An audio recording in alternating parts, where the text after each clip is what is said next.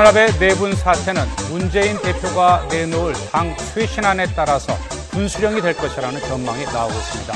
하지만 문 대표가 여전히 당내 패권주의는 없다는 인식을 보여서 당은 더욱 술렁거리고 있습니다. 이승현 기자의 보도입니다.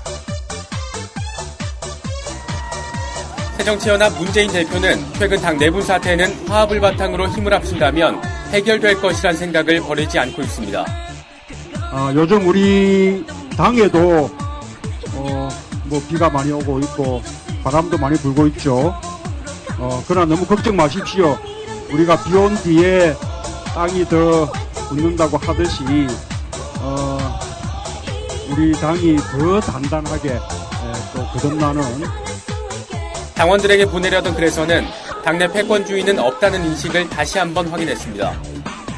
문 대표는 재보선 패배 책임을 친노 패권주의 탓으로 돌리는 것이 온당한지 묻고 싶다며 개파 나눠먹기식 공천은 없을 거라고 선을 그었습니다. 또 당 일각의 지도부 흔들기가 도를 넘었다면서 공천 지분을 위한 사심이 있다면 결코 받아들이지 않을 것이라고 밝혔습니다. 지도부가 사퇴하지 않는다면 친노 패권주의라도 청산하라고 요구하던 의원들은 당장 반발했습니다. 김한길 전 대표는 문 대표가 친노 좌장으로 버티면서 끝까지 가겠다고 결단한 것으로 보인다고 밝혔습니다. 그동안 비노 진영은 물론 당 원로들까지 내분 사태를 해결하기 위한 유일한 방안은 친노 패권주의 청산이라고 주장해왔습니다. 운동권적 강경론이 그것이 혹시 친론이 또 어떤 표현으로 했을는지 모르겠습니다만은 운동권적 강경론이 당론으로 지배하는 그런 정당으로 남아있는 한은 문재인 대표는 오는 18일 이전까지 쇄신안에 대한 방향을 제시하고 이르면 다음 주쯤 구체적인 쇄신안 내용을 발표할 예정입니다. 정청래 최고위원의 막말 파문으로 확산된 당 내분 사태가 내년 총선 공천권을 놓고 대결하는 노골적인 개파 간의 힘겨루기로 치닫는 양상입니다. 이 박사와 이 작가 이제이 그 139번째 시간 시작하겠습니다.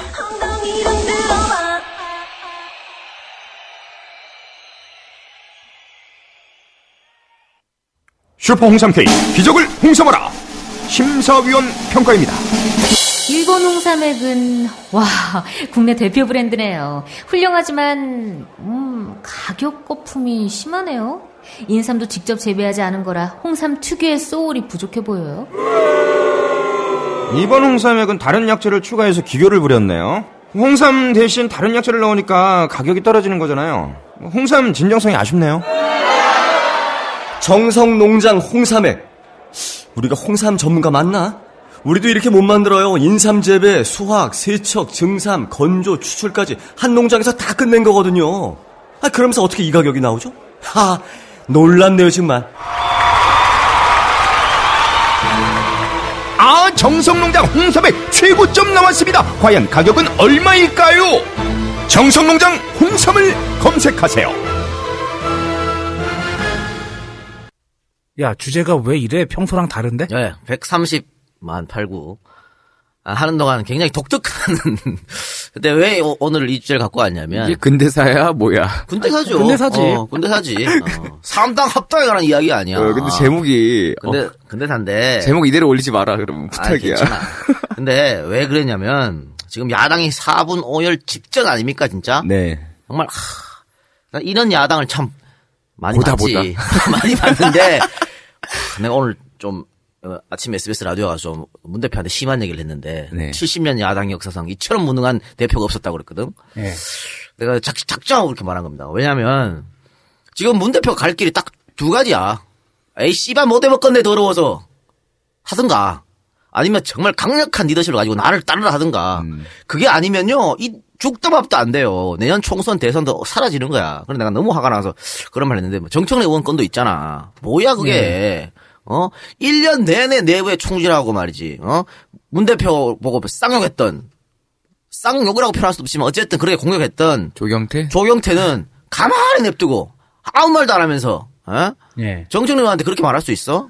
그러면 안 되는 거예요 그거는 그렇죠. 하여튼 그래서 내가 아 양김한테도 배울 게 있다. 어? 그런데 지금은 DJ한테 배우는 것보다 YS한테 배울 필요성이 더 많기 때문에 지금 이 위기는 그래서 제가 이 주제를 갖고 왔어요. 아니 지난 방송에서는 뻐꺼용 빨아주더니 이번 방송에서 또 YS 빨아줘? 한번 한번 이따가 본 방송 나면 들어보시기 바랍니다. YS가 당시에 3당 합당하고 흔들렸던 거 지금 문 대표 흘리는 거에 수십 배 수천 배 흔들렸어요. 그런데 결국은 그 모든 걸 뚫고 내고 정면 돌파를 했죠. 정면 돌파해서 대통령 후보까지 된 거 아니야. 당 꽉 장악해가지고 어? 그런 게 필요하다. 지금 문 대표한테 필요한 건 그거다는 얘기. 다른 거 필요 없어요. 계속 화합, 어? 그러니까 봉합. 야 시끄러우니까 내가 사각게 넘어가자. 그러면 지금 좋고 조용히 넘어가면 내년 총선에 안 불거질 것 같아요? 이건 지금 너무 너덜너덜해서 꼬매지지가 않잖아요. 계속해서 이 문제는 불거집니다. 계속해서 흔들립니다. 어떻게 할 거냐고. 방법은 그거밖에 없다. 진짜 어, 분당을 각오하라는 얘기야. 나갈 사람 나가라. 나가라 씨바. 나가라 그러면요. 나갈 새끼 아무도 없어. 없다니까. 그냥 협박하는 거예요. 내가 화요일인가요? 지난 화요일 그 국민 TV 이용마의 한국 정치 네. 여기서 이 얘기를 갖고 한 1시간 정도 했거든요. 뭐 자세히 듣고 싶으신 분은 그거 한번 들어보시기 바랍니다. 근데 이용마 기자하고 나하고 생각이 똑같더라고. 그래가지고 중간에 그 녹화 방송이었거든. 네. 중간에 좀 쉬었어. 원래 이 토론이 노- 주고받고 해야 되는데 서로 생각이. 같으니까 뭐 할 말이 없어가지고 뭐 이랬었는데. 아. 어 그건 뭐냐면 그러니까 새정치지 민주연합에서 지금 2번 타이틀 2번 타이틀 버릴 새끼 아무도 없다. 음. 나가면 3번 달아야 되잖아. 예. 늘 해왔던 대로 2번만 무조건 져요. 3번 달고 어떻게 2번을 이겨. 재보선 때 봤잖아. 그러니까 협박만 하는 거야. 그러니까. 그러니까 나갈 사람 나가라. 그러면서 정말 이념과 사상으로 뭉친 집단이 돼야 되는 거지. 지금 수영철하고는 짬뽕 정당이잖아. 어? 당, 연- 당 이름부터 연합 아니야, 연합. 어? 이, 그렇게 해서는 총선 대선 못 이기고. 그래서 나갈 사람 나가라면 못 나가잖아. 그러면, 그러면 조용하라고, 뭐. 나- 나를 따르라고. 이런 강력한 리더십이 필요하다는 얘기예요. 아니 근데 나는 반대하는 게 약간 우리가 항상 얘기했던 게 지금 현재 야권이 분열하면 안 된다 때문에 지금 새정치민주연합을 깨고서 뭐 새로운 당을 만드는 것을 반대했었잖아요. 근데 지금은 또 이걸 깨야 된다고 얘기하는 거는 그게 왜 의견이 바뀌었는지 그런 것도 아니, 좀 흔- 어, 흔드는 사람들 내보내고, 저는 왜 이게, 어, 그렇게 얘기하냐면, 결국은요, 내년 공천이나 내년 대선 전에 다시 모이게 돼 있어. 어차피 2번 어차피- 포기 못한다. 그러니까 모이게 돼 있으니까 지금 흔들 애들은 내보내라고. 그래서 정리를 할 필요가 있다니까. 자 봐요. 열린우리당하고 민주당하고 분당됐었죠.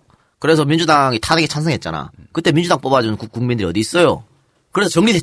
그래서 그때 문제됐던 그 구시대 인물들 다 퇴역시켜버렸잖아. 날라갔죠. 예. 그게 김경재 이런 사람들 아니야 하나가. 그렇죠. 어? 그러니까 그런 게 필요하다고. 이번에도 또 다시. 그래서 재편할 전개를 개편할 필요가 있다. 그렇지 않으면은 문 대표 체제는 계속 흔들린다는 얘기예요. 대안도 없는데. 하여튼 그 이야기는 이따가 다시 자세히 하기로 하고요. 네. 하여튼 그것 때문에 제목은 그렇게 졌어요. 그것 때문에 제목은 그렇게 졌고. 어, 일단 다른 얘기부터 한번 들어봅시다. 대통령께서 나라를 너무 걱정하셔가지고 한숨을 많이 쉬었다고 하는 보도가 나왔습니다. 대통령의 한숨을 들으니까 기가 막히는군요. 아, 우리는 더더욱 가슴 깊은 곳에서 네. 없는 자궁부터 가래 지금 한숨이 우러나오고 있는 그런 상황입니다. 왜 짤방 하나 있잖아요. 깊은 빡침. 그러니까 진짜 우리 대통령이 현실을 진짜 너무 모르고 있고 정말 주위 것들 정말 십상시를 다 잘라냈으면 좋겠다는 생각밖에 안 듭니다. 이거 분명히 대통령한테 보고한 새끼들이 잘못한 거거든.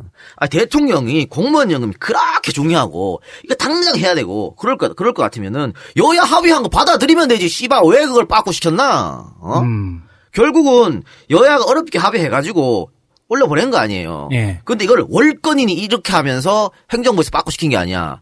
뭐 누가 월권이야? 이거 행정부가 월권한 거지. 그렇죠. 아니 어, 법은 누가 만들어요? 행정부도 만들지만 입법부가 만드는 게 법이야. 입법부가 만들어서 올렸는데 씨발 그 월권을 지금 누가 하고 있는데 월권 타락을 정확히? 얘기하면은 법을 제한할 수 있는 권리는 행정부에도 그래. 있지만 그 법을 최종 의결하는 권리는 국회에 있죠. 자꾸 우리 언니 자꾸 머리 아프게 생각하게 만들지 마요. 아 근데 그게 거부권을 행사한 거예요, 그럼? 아니 거부권도 아니 거부권이 어디 있어? 그냥 씨발 내 마음에 안 드니까 하지 마야. 아 진짜? 그래.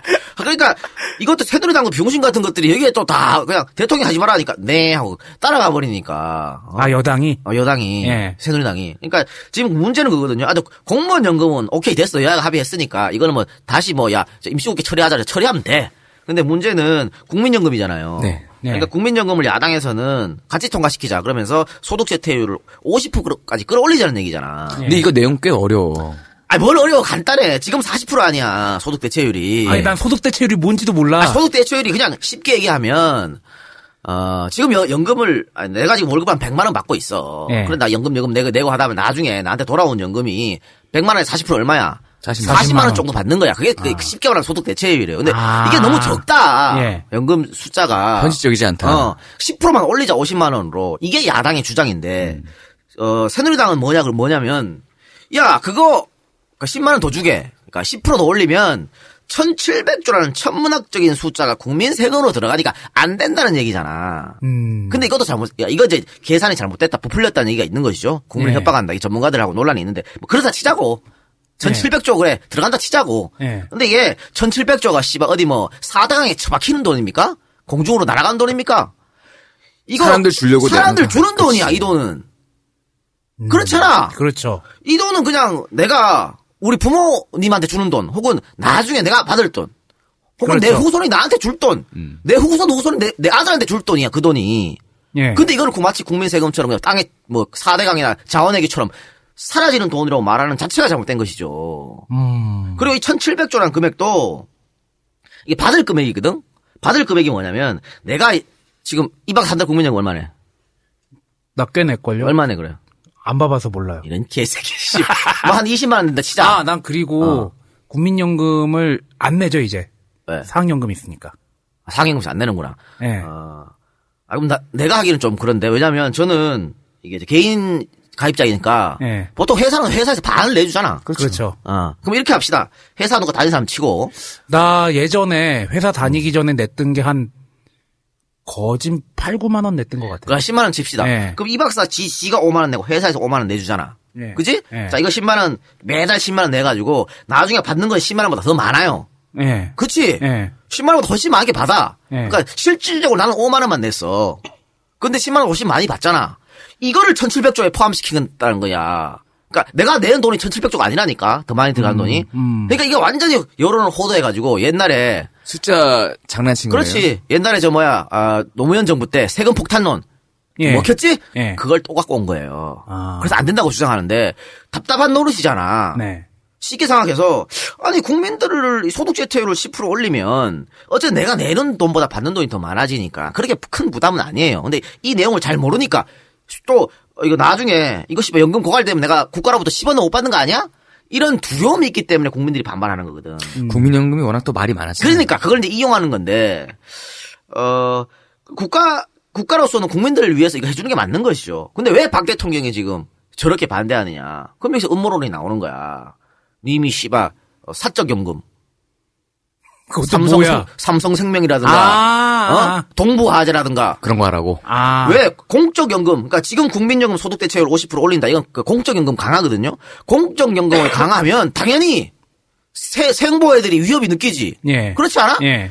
들어오는 아니, 내가 지금 버는 돈은 한 달에 100만 원밖에 없는데 여기에 공 공적 연금에 더 많이 넣으면은 당연히 사적 연금에 돈을 못 넣잖아요. 줄일 거 아니야. 그러니까 그래서 이것 때문에 박 대통령이 이걸 반대하는 게 아니냐 이런 음모론이 나오고 있는 거예요. 당연한 거 아니겠어요? 그런 음모론이 나올 수밖에 없겠네요. 그럼요. 아니야, 나는 그 음모를 믿지 않아. 우리 대통령께서는 그렇게 생각이 많지 않아요. 그 생각이 생각이 없지. 그냥 누가 이게 야 맞다 그러니까 그냥 하시는 거야. 그렇게 보고 아니 저 같은 경우 저는 지금 사적 연금 매달 50만 원 냅니다. 50만 원 내고 오. 국민연금도 20만 원씩 내다가 지금 제가 사업체 하나 정리하는 바람에 한 지금 한 9만 원 정도 내요. 어. 그러니까 나는 같이 내. 나 괜찮아 같이 내도 우리 같이 있는, 있는 새끼는 괜찮아 나한테 받아 처먹으면 돼. 저 있는 새끼 같으니. 어? 에이. 근데 없는 분들은 안 그렇단 말이야. 없는 분들은 이 공적 연 사적 연금보다 공적 연금을 가는 게 맞아요. 이득이 더 오니까. 네. 또 이거는 소득 사적 연금은 소득 분배가 없잖아. 소득 분배 원칙이. 그러니까 내가 낸 만큼 받아가는 거죠. 네. 거기다 이자 더 붙여가지고 복리 이자 붙여가지고. 근데 공적 연금은 예를 들어 뭐 세작 이박사나 세 명이 연금을 붙잖아. 근데 어 세작이 돈을 못 벌어 못, 못 벌어서 조금 내. 이 박사 나면 많이 내. 그럼 우리 많이 내는 데서 뽑아가지고 세작한테 더 많이 연금을 준단 말이야. 예. 그러니까 이 소득 분배 게 있죠. 그러니까 이게 예. 소득 분배 원칙이 공적 연금에 있는 거예요. 그러니까 가난한 사람들은 이게 아주 좋은 거거든. 이해감? 이해감. 어, 그러니까 씨발 지금 새누리당은 늘 이렇게 있는 새끼들을 위한 정책만 지금 하고 있는 거라. 아우 답답하네.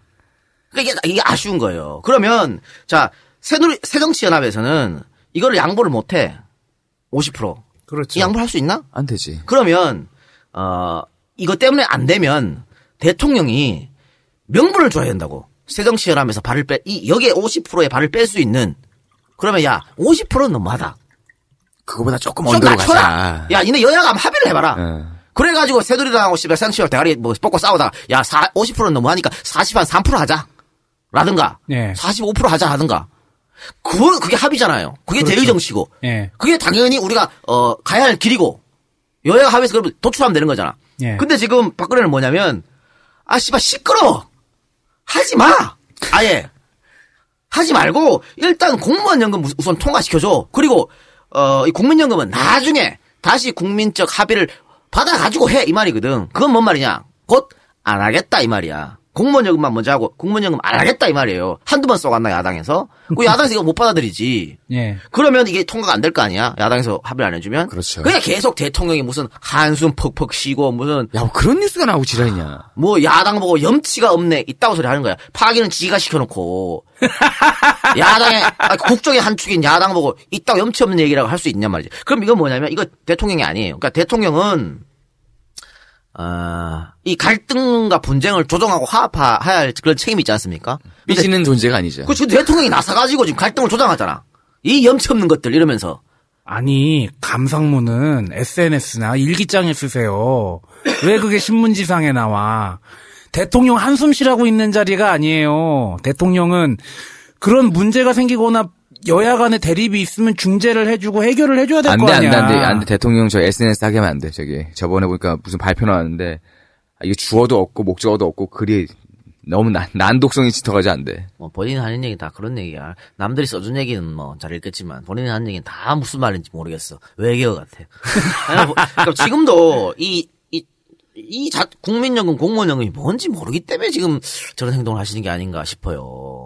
참, 사실 그리고 이번에 공무원 연금 개혁도, 어, 그렇게 개혁적인 그 합의도 아니었어요, 사실은. 그러니까 음. 공무원들이 그렇게 반발하지 않은 이유도 바로 거기에 있는 거거든.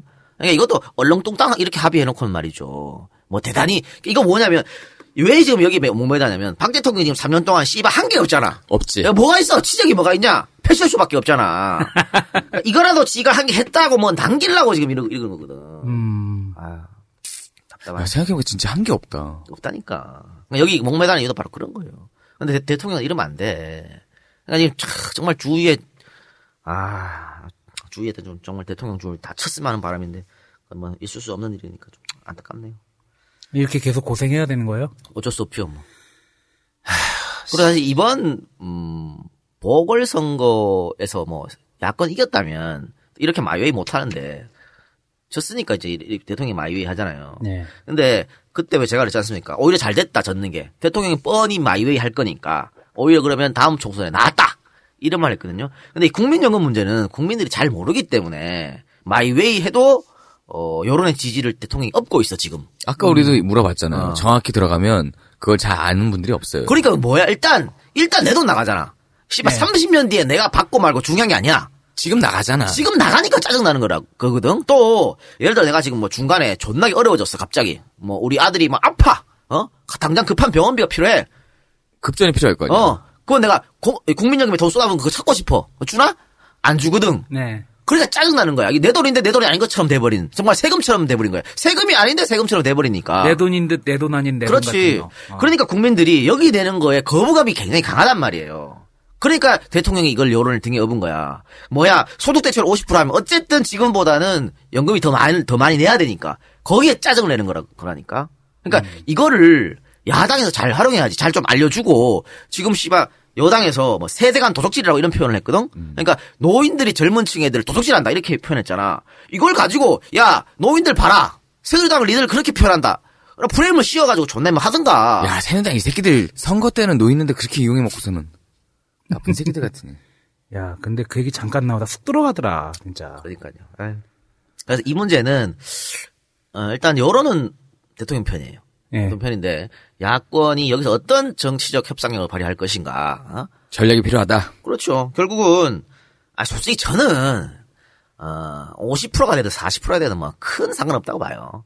그렇게 큰 상관이 있겠나? 50% 되면 좋지만 큰 상관이 없는데 이, 이거를 그냥 다 양보하면 야 야권에서 주장하는 게 아무것도 없어지니까. 어? 그러니까 어, 문 대표도 사실은 이거 50% 이거 하려고 공무원 연금 합의해 준 거 아니야. 그렇죠. 그렇기 때문에 50%는 좀 지킬 필요가 있다. 안 되면 뭐 진짜 45%까지라도 올릴 필요가 있다. 여차직하면은 야당은 아무것도 못 건지는 불상사가 일어날 수도 늘 있겠네요. 그랬잖아요. 아무것도 안 하는 대통령하고 아무것도 못 건지는 야당하고. 그러니까 그거 해외 자원 개발 국정조사 이거 사실 공무원 연금하고 패키지로 한 거 아니에요? 그렇죠. 공무원 연금 같이 논의할 때니까 국정조사 하자 그랬잖아. 그래서 지금- 오케이 했어 합의했어. 지금 안 뭐야? 국정조사 뭐 됐어? 걔 나가려 돼버렸지. 이런 늘 이런 식이야. 그 얘네는 뭐가 일이 터지면 거기다 물타기를 존나 잘해요. 그러니까 지금 대통령이 어 고- 고- 공무원 연금 먼저 통과시키고 국민연금은 나중에 하자 이 말을 야당에서 못 믿는 거죠. 뭐또 뻔히 아웃될 건데 뭘 그 약속을 믿어. 뭐 이제 해외 한 또 더세 번 나갔다 오시고 그다음에 어디 순방 또 한 번 가시고 그러다 보면은 뭐 임기 말 아니야. 어쨌든 어, 대통령은 지금 본인이 어떤 자리에 있는지 전혀 생각 못 하고 무슨 뭐 어디 정당의 뭐 총재 같은 역할을 하고 있어 지금 음. 청와당이라는 그런 것 같아. 우리나라엔 새누리당, 청와당, 새정치연합 이렇게 있는 것 같아. 어, 좀 답답하네요. 이건 거기까지 하고 다음 시사 한번 얘기해 볼까요? 우리가 지난주에 우범건 순경 사건을 했지 않습니까? 네. 총기 사건이었는데 예. 참 이재희 저준지 뭔지 또 총기 사건이 일어났습니다. 안타까운 일이죠. 예비군 교장에서 에, 초기를 난사하는 그래서 세 명이 사망이 벌어졌는데 예. 뭐 예비군 훈련 중 일어난 사망 사건은 뭐 이번이 처음은 아니죠. 옛날에 YS 정권 예. 연천인가요? 예, 거기서 예. 폭탄 터져가지고 굉장히 아, 거기서 한 수십 명 사망했을 걸? 네. 엄청난 사람이야. 이 작가 당신이 좀 알 거 아니야? 잘 알죠. 네. 제가 깜짝 놀랐는데 처음에 이 뉴- 제가 뉴스를 듣자마자 사 총을 맞고 여러 명이 사망했다는 얘기를 듣고 의아했어요. 왜냐면 어 저 때는 칼빈을 썼거든요. 칼빈 총 맞아도 잘 안 죽어 칼빈 총은. 아, 야, 칼빈도 우습게 보는 거야? 야 칼빈 진짜야. 진짜 그렇다니까. 소리도 진짜 뭐 화약총 같아. 딱콩 딱콩 거려요. 내 얘기했잖아요. 칼빈 이렇게 괴고 있다가 총 부러졌다고. 그러니까 아, 그랬는데 야 요즘에 K2를 쓴다고. K2야? K2. M16은 내가 M16도 봤어요. 아니고 K2였대요. 그러면은 정말 이건 살상용이지. K2는 그렇죠. 거의 고축사 수준. 우리 군대에? 있을 때 쓰던 거 아니에요? 아 저는 M16 썼어요. 음. 아 제가 제가 왜 얘기하냐면 제가 예비군 부대에 있었기 때문에 네. 예비군 부대에 또 예비군 조교로 활동했기 때문에 그렇죠. 제가 잘 압니다. 근데 이게 또 한 번 또 하나 의아, 또 처음에 그게 의아스러웠던 거. 또 하나 의아스러웠던 것은 어 보통 뭐 14로 24로 쏘잖아. 네. 그러면 통제관이 하나 있고 또 저 중대장들이 다 뒤에 서 있고 조교들이 한 명씩 옆에 다 붙어 있어요. 뒤에 옆에 그게 정상적인 거죠. 탄피도 받고 그렇죠. 걸리면은 탄피도 빼고 예. 그러니까 왜 탄피거리 꽂아주잖아. 네. 그런 것도 다 하고 하기 때문에 그러니까 예비군은 뭐만 하면 되냐면 땡기기만 하면 되죠. 땡기기만 하면 돼. 그냥 그 걸치시키고, 자세에서, 어, 그. 엎드린 자세에서 그리고 옆에 그 뭐야 전진 무이탁 그 그런 거 연습하는 데서 바둑가 올려놓고 그 밑에는 하고 있고 예, 아니, 훌- 에, 하라 그런데 안 하고 씨발 존나 놀지. 그렇죠. 천 얼고 자빠졌지. 그러기 때문에 이 누워있던 예비군이 일어나는 순간 제지가 가능하거든. 누르게 돼 있지 않나요? 1인당 한 명이니까. 아니 사격장 안전 수칙이 다 있는데 그럼. 함부로 일어나지 않고 그 사격장에선 뛰지 않고 그런 거 다 있는데 지금 들려온 소식 말하면 열 발을 쐈다 그러잖아. 그것도 의아해.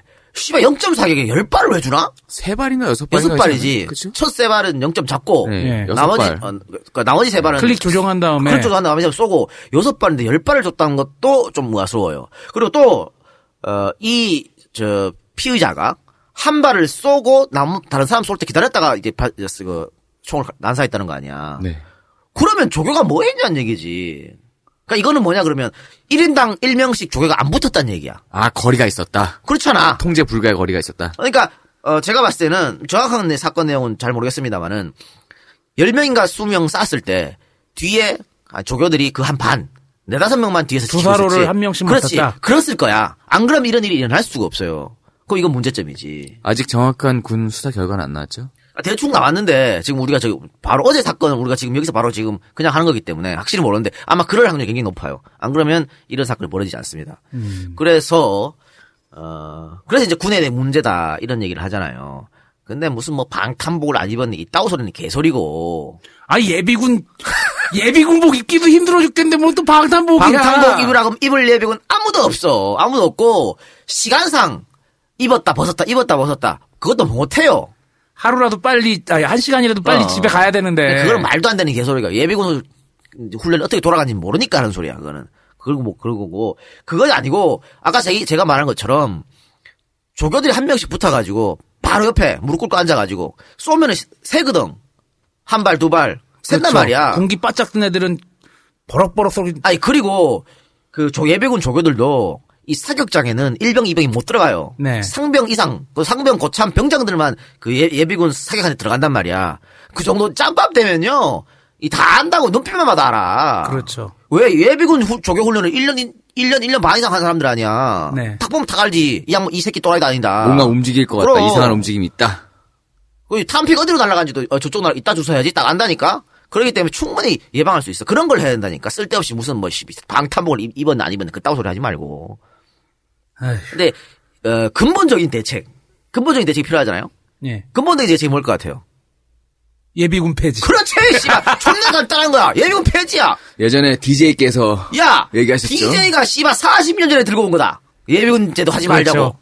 어? 근데 40년이 지나 아직도 예비군 제도 하고 있으면 뭐 어떡하자는 얘기냐? 그리고 이- 예비군 훈련을 가신 분들 많이 알겠지만 우리 이제 8년 차 아닙니까? 그러니까 1년부터 8년까지 하잖아. 네. 제대하고 나서 8년 지날 때까지 하지 않습니까? 예. 근데 뭐 어떻게 되는지 모르겠네. 1년은 맨 처음에 안 하고 2년에서 한 5년 차까지만 직접 후- 동미참이나 동참 훈련을 네, 하고 1년 차는 안 한 걸로 알고 어, 있어요. 6, 7, 8년 차는 아마 아, 정만 달아두고 있을 거예요. 그런가? 어, 그게 뭐 학교에 적을 뒀다든지 아니면은 교사라든지 다 달라. 또다 다른데, 그뭐 조금, 뭐 이 작가, 예비군도 있고, 예. 이 작가 군대에 갔을 때라, 군대 있을 때랑 많이 또 다를 달라졌을. 수도 예, 있을 예. 거예요. 어쨌든 그런데 어 이렇게 있는데 여러분들 예비군을 받아보셨으면 알겠지만 뭐 3박 4일 정도, 4박 5일 정도 받잖아요. 아, 동원. 동원은 그렇게 받고 이제 동미참은 매일 이제 출퇴근하는 거지. 거죠. 그렇게 하는데 훈련 좆도 말도 안 되잖아. 예비 와 예비군 조교 출신이면 알 겁니다. 예비군들 죽여버리고 싶어 진짜. 선배님들, 그, 복장, 복장, 제대로 하십니다. 어, 상의 바지 속에 집어 넣으십니다. 고무린 착용하십니다. 선배님들 통제 따라주십니다. 존나 안 따르거든, 씹새끼들. 어? 그, 뭐, 총조도 내가 지팡이로 잡고 앉았고, 어? 방석으로 깔고 앉고, 베개로 베고 자고, 자고 쳐다봐 있고, 그러잖아. 화장실에 빠뜨린 사람도 봤어요. 그러니까, 화장실에 빠뜨리고, 그러니까 그런 놈들을, 이 제대로 뭐가 되겠어요? 안 돼! 그러니까 군복만 입고 사람이 바뀌니까. 그러니까 실효성도 없는 예비군을 왜 하고 자빠졌나고. 그리고요, 96년 무장공비 침투할 때도 예비군들 굉장히 많이 사망했어요. 네. 비교가 됩니까? 그 북한 무장공비들은 정말 최정예잖아. 특수부대. 특수부대 하더라고 씨발 예비군하고 싸우러 갖다 붙이면 예비군이 되냐고 거기에 게임도 안 되지.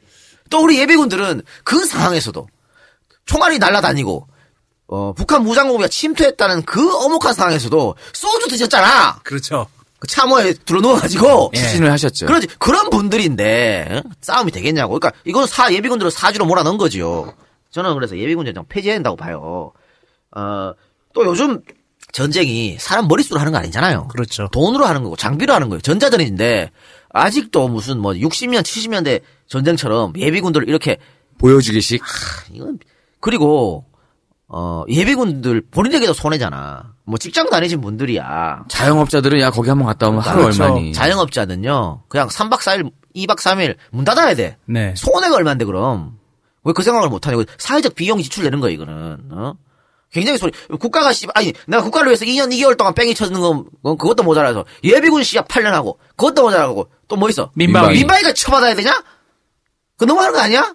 아 짜증나니 얘기하는 순간 짜증나네. 아, 저기, 박근혜 대통령께서는 본인의 치적을 하나 남기기 위해서 아까 연금 개혁 한다고 이 작가가 얘기했는데, 요거 좋다. 예비군 폐지. 아빠가 만든 예비군 딸이 치우는 거야? 어, 그리고 아빠가 만든 그린벨트 딸이 치우고. 예비군 제도 폐지 이 문제 어, 문재인 후보가 들고 나오면 괜찮다고 봐요. 음. 근데 잘 생각해야겠지. 이거를 저쪽에서 보면 그럼 안보로 공약할 거 아니야. 네. 그럼 이거 그러니까 지금은 아까 얘기했지만 어, 전자전이기 때문에 그 상관없다. 무- 무용론 이런 거 주장하면서 시뮬레이션 해봐야겠죠. 아, 우리가 가능하다 이걸 프레임 짤 수 있겠다. 음. 표를 얻을 수 있겠다. 왜 대한민국 남성들은 이거 다 찬성해. 그렇겠죠. 당연한 거 아니에요? 당연하지. 당연하지. 그러니까 나는 우리는 가- 예비군을 다 끝났지만 끝나도 소- 솔직히 이거 어 폐지한 다음 전 찬성해요. 정말 쓰잘데기 없는 짓이야. 예. 그리고 지금 군대 안 간 친구들, 20대 초반의 친구들, 군대 찬성하지. 있는 친구들, 제대한 친구들 다 찬성하냐? 그렇죠. 이 표 생각해보라고 이 표를. 아이 그리고 우리 대학생들 예비군 때 아까 자영업자 얘기했지만 우리 대학생들도 공부 못해. 지금 내수 빠지게 생겼어 애들. 그게 뭐 얼마나 손해야 그것도. 그러니까요. 그러니까 이거 한번 잘 살펴봤고 예비군 폐지 제도를 핵심 공약으로 가지고 와도 된다. 어, 지난번에 문제는 총선이야 때도 제가 얘기했지만 안보도 새누리당보단 잘한다는 이미지를 심어주고 실제로 잘할 수 있을 거예요. 그리고 또 지난번에 우리가 그랬죠. 실질적으로 구- 서민들 삶에 도움이 될 수 있는 공약을 하라 했잖아. 네. 예비군 제도 폐지. 실질적으로 와닿잖아. 그렇죠. 어머 씨발 8년 동안 예비군 받아야 되는데 안 받아도 되네? 그렇죠. 땡큐네? 아유 잘 생각해 보시라고요. 좀. 그러니까 예비군 포함 전면적인 군개혁을 하겠다는 얘기가 나오면은 참 좋을 것 같아요. 그러니까요. 음. 자 거기까지 하고. 아 마지막으로 돌아가신 분들 상가 고인의 명복을 빕니다. 그러니까 이 씨발놈 뒤질라면 혼자 쳐디, 쳐디지지 뭐 지랄 젊은 사람들한테. 예. 아유 좀 꽃다운나 이거 이다 20대들 아니야. 그렇죠. 이제 막 제대해가지고 제대한 지 얼마 안 돼서 뭔가 해보려는 사람들인데 왜 군대 가면 사람 된다 그러잖아요. 그나마 뭐 그랬을 텐데. 아유. 에휴 안타깝네요. 자, 한번 또 다른 얘기 해봅시다. 우리 준표 형 얘기해야죠. 아, 준표 당연히 해야지. 할게 없어 할 거야. 끝까지 할 거야. 그럼. 아, 근데 준표 형이 진짜 존나 코너에 몰렸습니다. 와, 준표 형 진짜 자치사다 진짜 준표 형. 나 이럴 줄 몰랐다. 야, 만으로 팔더라. 만 원을 왜 파냐면 사법 처리 안 받으려 그런 거예요. 어. 그러니까 결국은 자기는 정치 인생 끝났다고 본인이 알았어 이제. 이제 알았어. 어, 알았는데 내가 감옥은 못 간다. 씨발, 살아야겠다. 어, 내 감옥은 못 간다. 그래서 만 원을 판 거야.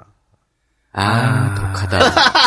아이 근데 나는 이 장면을 보면서 생각나는 게 예전에 노무현 전 대통령이 대기 저기 우리 집사람이 뭐 돈을 좀 받은 것 같다 그런 얘기 했었잖아요. 그때는 그렇게 악다구니 물듯이 물어뜯고 전직 대통령이라는 사람이 마누라 핑계 댄다, 뭐전 영부인 핑계 댄다 그따위 소리 하더니 지금 판표용 똑같 거의 비슷하게 하는 거 아니에요? 어떻게 보면? 그렇지. 더 악질이지. 악질이지. 아, 또, 아우, 진짜 빡쳐서 말을 못 하겠네. 아니 이거 왜 더 악질이냐면 어, 판표형이 선거할 때 야돈좀 문제 구해봐니까 득 하고 1억 얼마나 구해왔다는 거 아니야. 와, 대단하다. 야 그러면 묻지도 따지도 그렇지. 않아. 이거 어디서 따지지도 않고. 이게 당연히 상식 아니냐? 그치. 근데 묻지도 그것도 작은 돈도 아니야. 아니 그럼 씨, 근데 어 고마워. 이러고 지금까지 쭉 묻어놨다가 이번에 조사 받으러 가면서 그 그때 그 돈 뭐지 하니까 어 나의 비자금이 하니까 어 그랬어 이랬다는 거 아니야. 아니, 받을 때는 소울메이트고, 씨발, 이제 터지니까는 이제 메이트요? 환장 아니다 환장 안 했어. 이런 말도 안 되는. 아니, 아무리 급해도 그렇지 돈 어디서 구해왔냐고 물어는 봐야 될 거 아니야. 아, 그건 너무 당연한 거죠. 그러니까 이건 이제 공직자 재산 신고 위반이 되잖아요. 네. 그러니까 이걸로 가는 거야. 내가 절대 내가 조금 팔아도 빵, 빵은 못 가겠다. 어, 정치자금법 이 따오식으로 못 가겠다. 어. 뇌물로 못 가겠다. 어. 이렇게 가는 거예요. 쪽은 팔아도 어. 빵은 못 가겠습니다. 그렇지, 그렇지. 어머 치사에 정말. 그래서 이게 그러니까 코너에 몰렸기 때문에 얘기하고 그러면서 또 마지막 물귀신 작전. 마지막까지. 그저저 새누리당에서 경선 때. 어, 경선 때 씨발 매덕을 받아 매덕 20억 이야기하고 막 얘기했잖아. 네. 그래서 김무성이 또 김무성이 한숨 쉬었잖아 이번에는. 그러니까 야 하여튼 우리 준표 형 이왕 가는 거 깔끔히 가. 쿨하게 그냥. 갔다 오세요. 어, 쿨하게 가면서 다 까자 씨발 거 진짜 새누리당 20억. 제2의 차떡이 한번 하고 가자. 역사의 길이 남자 그러면. 그러니까. 지금 이대로 판평 감옥 가면 부패 정치로 감옥 가는 거예요. 근데 그런데 여기서 만약에 까. 어, 정치 자금 어떤 이런 스캔들의 고리를 끊는 역할을 했던 사람이 홍준표다. 이렇게 내부 고발자로 그렇게 가자. 그렇게 역사 한번 기록되면서 갑시다. 모래시계는 어? 인기가 이제 끝났으니까 다른 걸로 하나 또 인기 끌어야지. 그렇지. 인생은 60부터 아니야? 그리고 내부 스텔라리 말았는데. 내부 고발자 살리자는 얘기 지금 활발하게 나오고 있잖아요. 그러니까. 정치적인 욕심이 아직 남아 있다면 내부 고발을 추천드립니다. 또 이 변명이 웃긴 게 참 변명하다가 더 큰 반발을 샀잖아요. 어 와이프한테 자기가 생활비 갖다 준 그거를 비장으로 와이프 모았다 했잖아. 근데 그 준 생활 자금이 뭐라는 거야? 어디서 나왔다는 거야? 국회 대책비, 특수활동비. 이 돈이 원내 국회 원내 대표 할 때인가? 네, 그렇죠. 어, 2011년 한나라당 대표 경선 시 기탁했던 요게 뭐 1억 2천만 원을 부인된 비자금이고 국회 대책비에서 쓰다 남은 돈이다라고 했습니다. 그러니까- 이 특수활동비잖아 이거. 아, 그러니까 국회 대책비로 이제 여당 대표에게 나오는 나오는 거잖아. 음. 나오는데 그거를 자기 앞으로 나온 걸 쓰다 남아 가지고 그걸 집에 갖고 왔다는 얘기 아니야. 아니, 그게 돼? 뭘 씨발 되긴 뭘 돼. 말이 안 되잖아. 저도 EJ 어 뭐야 EJ 이사장으로서 활동비 한 달에 50만 원 나옵니다. 한 달에 50만 원 나오는데 예를 들어 내가 10만 원만 썼어? 없어져. 돌려줘야지. 집에, 집에 못 갖고 가. 그냥 그렇지. 다시 조합으로 들어가는 거야. 그게 법카의 무서움이죠. 그거 너무 너무나 당연한 거 아니에요? 예. 그 왜, 그, 성한종 전 회장이, 어, 검찰에 불만 쌓은 것도 그거잖아. 자기 아들, 아들의 유학자금, 생, 생활비, 법인카드로 한 달에 200만 원인가 300만 원 쓴 거 가지고, 이거 뇌물, 아니, 횡령, 예. 횡령을 거 굉장히 거기 가서 충격을 받았잖아. 음. 이것도 그럼 씨발 횡령이지. 그럼 이게, 지- 판평은 이게, 왜- 이게 국민 세금인데 왜 지돈이야, 이게. 특수활동비 갖고 집에 집에 가서 먹은 거 아니야? 그러니까. 아니, 그, 교육과학기술부에서 연구자들한테 프로젝트 같은 거 공모해가지고 박사후 연구나 뭐, 여러 가지 연구들 시키는데, 거기서 남는 돈도 꼬박꼬박 반납해야 돼요. 그럼요. 집에 못 가져가요, 그거. 그럼. 그, 아, 이걸 현금화 했다는 것도 웃긴 거야. 아니, 잠깐만. 그거는 엄격하게 법인카드 같은 걸로 써야 그거 써야 되는데. 되는데, 현금화 해가지고, 뭐, 야당에도 좋, 좋니, 무슨, 뭐, 어쩌고저쩌고. 아유, 하다 하다 그렇게까지 얘기하냐. 그냥 코드는 몰린 거죠. 그러니까, 내가 도덕적 짓 하는 받겠다! 하지만 빵은 갈 수 없다. 그렇지. 아, 지산 양반. 에휴, 아유, 지산 사람. 참. 끝까지 좁쌀 영감의 행태를 보여주는군요. 이렇게 남겨놓은 돈으로 나중에 영치금 또 들어가겠네. 네, 그렇게 하시기 바랍니다. 어쨌든, 동준표의 정치 인생은 끝났다. 이런 말씀을 드리겠습니다. 어디선가에서 미소를 쓱 지으시는 한 분이 생각이 나네. 요난 씨 축하드립니다. 그래요. 어, 또 다른 얘기 한번 해볼까요? 우리 저기 어, 야당 내분 얘기는 맨 마지막에 하기로 하고. 네. 그 역사 교과서에서 근현대사 비중을 축소한다는 얘기가 뭐 가벼운 네. 가벼우지만 가벼워 가볍지 보이지만 가볍지 않은 않죠. 얘기죠. 그렇죠. 가볍지 네. 않죠. 이걸 왜 축소하려고 하는 거예요, 뭐 근데? 뻔한 거지 뭐. 아니 어, 이거 이거- 이겁니다. 어, 제가 김대중 대 김영삼을 쓴 이유, 우리가 EJ를 하는 이유 하고 연결되는 것이죠. 그렇죠. 우리가 EJ를 하는 이유가 뭡니까? 근현대사를 알려주면 절대 새누리당을 찍을 수 없을 것이다라는 확고한 신념으로 방송하는 거잖아요. 그렇죠. 이 새끼들도 마찬가지야. 근현대사를 젊은 층이 알면 우리를 안 찍을 거야. 알아서 이제 없애는 거야. 뭐 다양한 형태로 나오는 것 같더라고요. 일단 자기네들이 감추고 싶은 것들은 음. 감추려고 하고 최대한 특히나 일제 시대 일제 강점기 같은 경우에는 미화시킬 건 최대한 미화시키려고 그러고 물론 어 대한민국 건국 이후에 그 암울했던 시절도 최대한 미화시킬 건 미화시키려고 하겠고 뭐 40% 선으로 줄인다는 얘기가 있어요. 예. 더 네. 늘리지 못할 망정. 늘려야죠. 지금 전 세계 추세는 근현대사를 늘리는 추세입니다. 네, 그렇죠. 옛날 역사보다 지금의 역사를 알아야 된다고 늘리는 추세예요. 음. 아 솔직히 씨바꺼 부여 뭐 어쩌 뭐 어쩌라고. 아 그뭐 어, 고대 옥민 어? 어. 고구려는 대를 사이 옥저는 민며느리 어쩌라고 씨팔 거. 아니 혹시 아, 그런 물론 중요하겠죠. 아니 그렇게 생각 야, 개새끼야, 너, 너, 너 역사 선생님 다 존나 맞아, 이 새끼야. 그렇게 생각하는 사람도 있을 거예요. 그 짧은 역사 시간 시간의 흐름에 따라서 그 짧은 역사 왜 이렇게 많이 가르치려고 그러느냐. 근데 그거는 양적으로 그렇게 평가할 게 아니고 근현대사에 관련된 자료들이 굉장히 많이 남아 있습니다. 그리고 좀 더 과학적으로 가르칠 가르칠 수 있고 그리고 지금 현재 우리의 삶과 굉장히 직결되는 문제이기도 하고요. 그럼요. 그 시- 제가 전 세계가 그런 추세라고 말씀드렸는데 근현대사를 더 보강한 추세다. 근데 실질적으로 역사 교육을 하는 역사 선생들 일선에서 지금 가르치는 선생들한테 설문조사를 하면요. 70% 정도가 근현대사를 강화해야 된다고 지금 설문조사 나와고 있어요. 그런데 이건 이제 거꾸로 하는 거지. 예. 그러니까 현장, 현장의 요구하고도 안 맞는 안 맞는. 거죠. 그러니까 현재 상태를 유지하는 것도 아니고 거꾸로 하겠다는 거 아니야. 아, 그리고 요새 선택 과목으로 근현대사가 따로 있긴 한데, 전체 한국사 교육에서 결국엔 제일 마지막에 근현대사를 배우잖아요. 그러니까 수능 끝나고 그러다 보니까 이제 얼렁뚱땅 넘어가는 넘어가지. 경우도 예전에 있었어요. 그런 추세라면은 내가 볼 때는 역사 교육에 관한 것도 좀 많이 바뀔 필요가 있다고는 봐요. 나도 근데 이전에 종교에 대해서 전공하는 사람이지만 근현대사에 대해서 좀 많이 가르쳐야 된다고 봅니다. 가르치기도 더 쉬울 텐데 그리고 그리고 에, 이 저는 지금 이런 시도가 국정 교과서로 바꾸려고 하는 시도랑 일맥상통한다고 보거든. 네. 그러니까 근현대사를 줄이면서 국정 교과서로 이제 과거로 회귀하는 것이죠. 슬슬쩍. 어, 그러면 뭐야?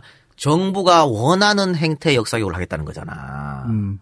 그러니까 이런 걸 위해서도 우리가 직거를 해야 돼. 그럼 만약에 그쪽에 어, 식민사관을 갖고 있는 사람들이 있다라면 이따 라면이 아니고 있지 뭘 씨발 이따 라면이야. 그러면 어 이제 앞으로 이제 우리 배우는 청춘들은 잘못된 역사 배우는 거 아니에요? 그렇지. 음. 일, 일배 일배들이 점, 점점 늘어날 수 있는 그런 가능성을 보여하는 거죠. 진짜 일제 시대 우민화 교육도 아니고 아 그리고 또 지나가는 얘기로 어, 역사 교과서 얘기 나와서 말인데 어, 교학사가 말이죠. 어, 워크아웃 때 워크아웃에 들어갔다고 합니다. 아. 교학사 교과서가 한참 문제가 됐었잖아요. 왜? 여기 다시 한번 명언이 떠오르는군요. 아도의 존망은 아도의 끝은 존망. 아도의 끝은 존망이다. 아, 우리 준표 형이 다시 생각나면서 야, 근데 준표 형 얘기 다시 또 끄집어냈는데 존나 옆에서 안 도와준다. 그거 안 도와줘. 옆에서 아군이 없다 이 양반도. 당연하지. 꼬리 자르게 해야 몇년 되는데. 몇년 비주류요, 그 양반이. 아니 지금 저 이완구와 홍준표하고 둘을 보내려 그런 거예요. 네. 어, 꼬리 잘라야 될 거 아니야. 야, 우리 토이 형은 조용히 들어가던데. 그러니까. 완구 형은 이제 뭐 거의 아웃이라고 봐야 되는 거죠 뭐. 에 자 그러면 에, 잠깐 전할 말씀 듣고 와서 야당 내분 이야기 해보도록 하겠습니다. 안녕하세요. 이이제이 비공식 중고차 딜러 조광래 중고차의 대표 조광래입니다. 조광래 중고차에 드디어 대표 번호가 생겼습니다.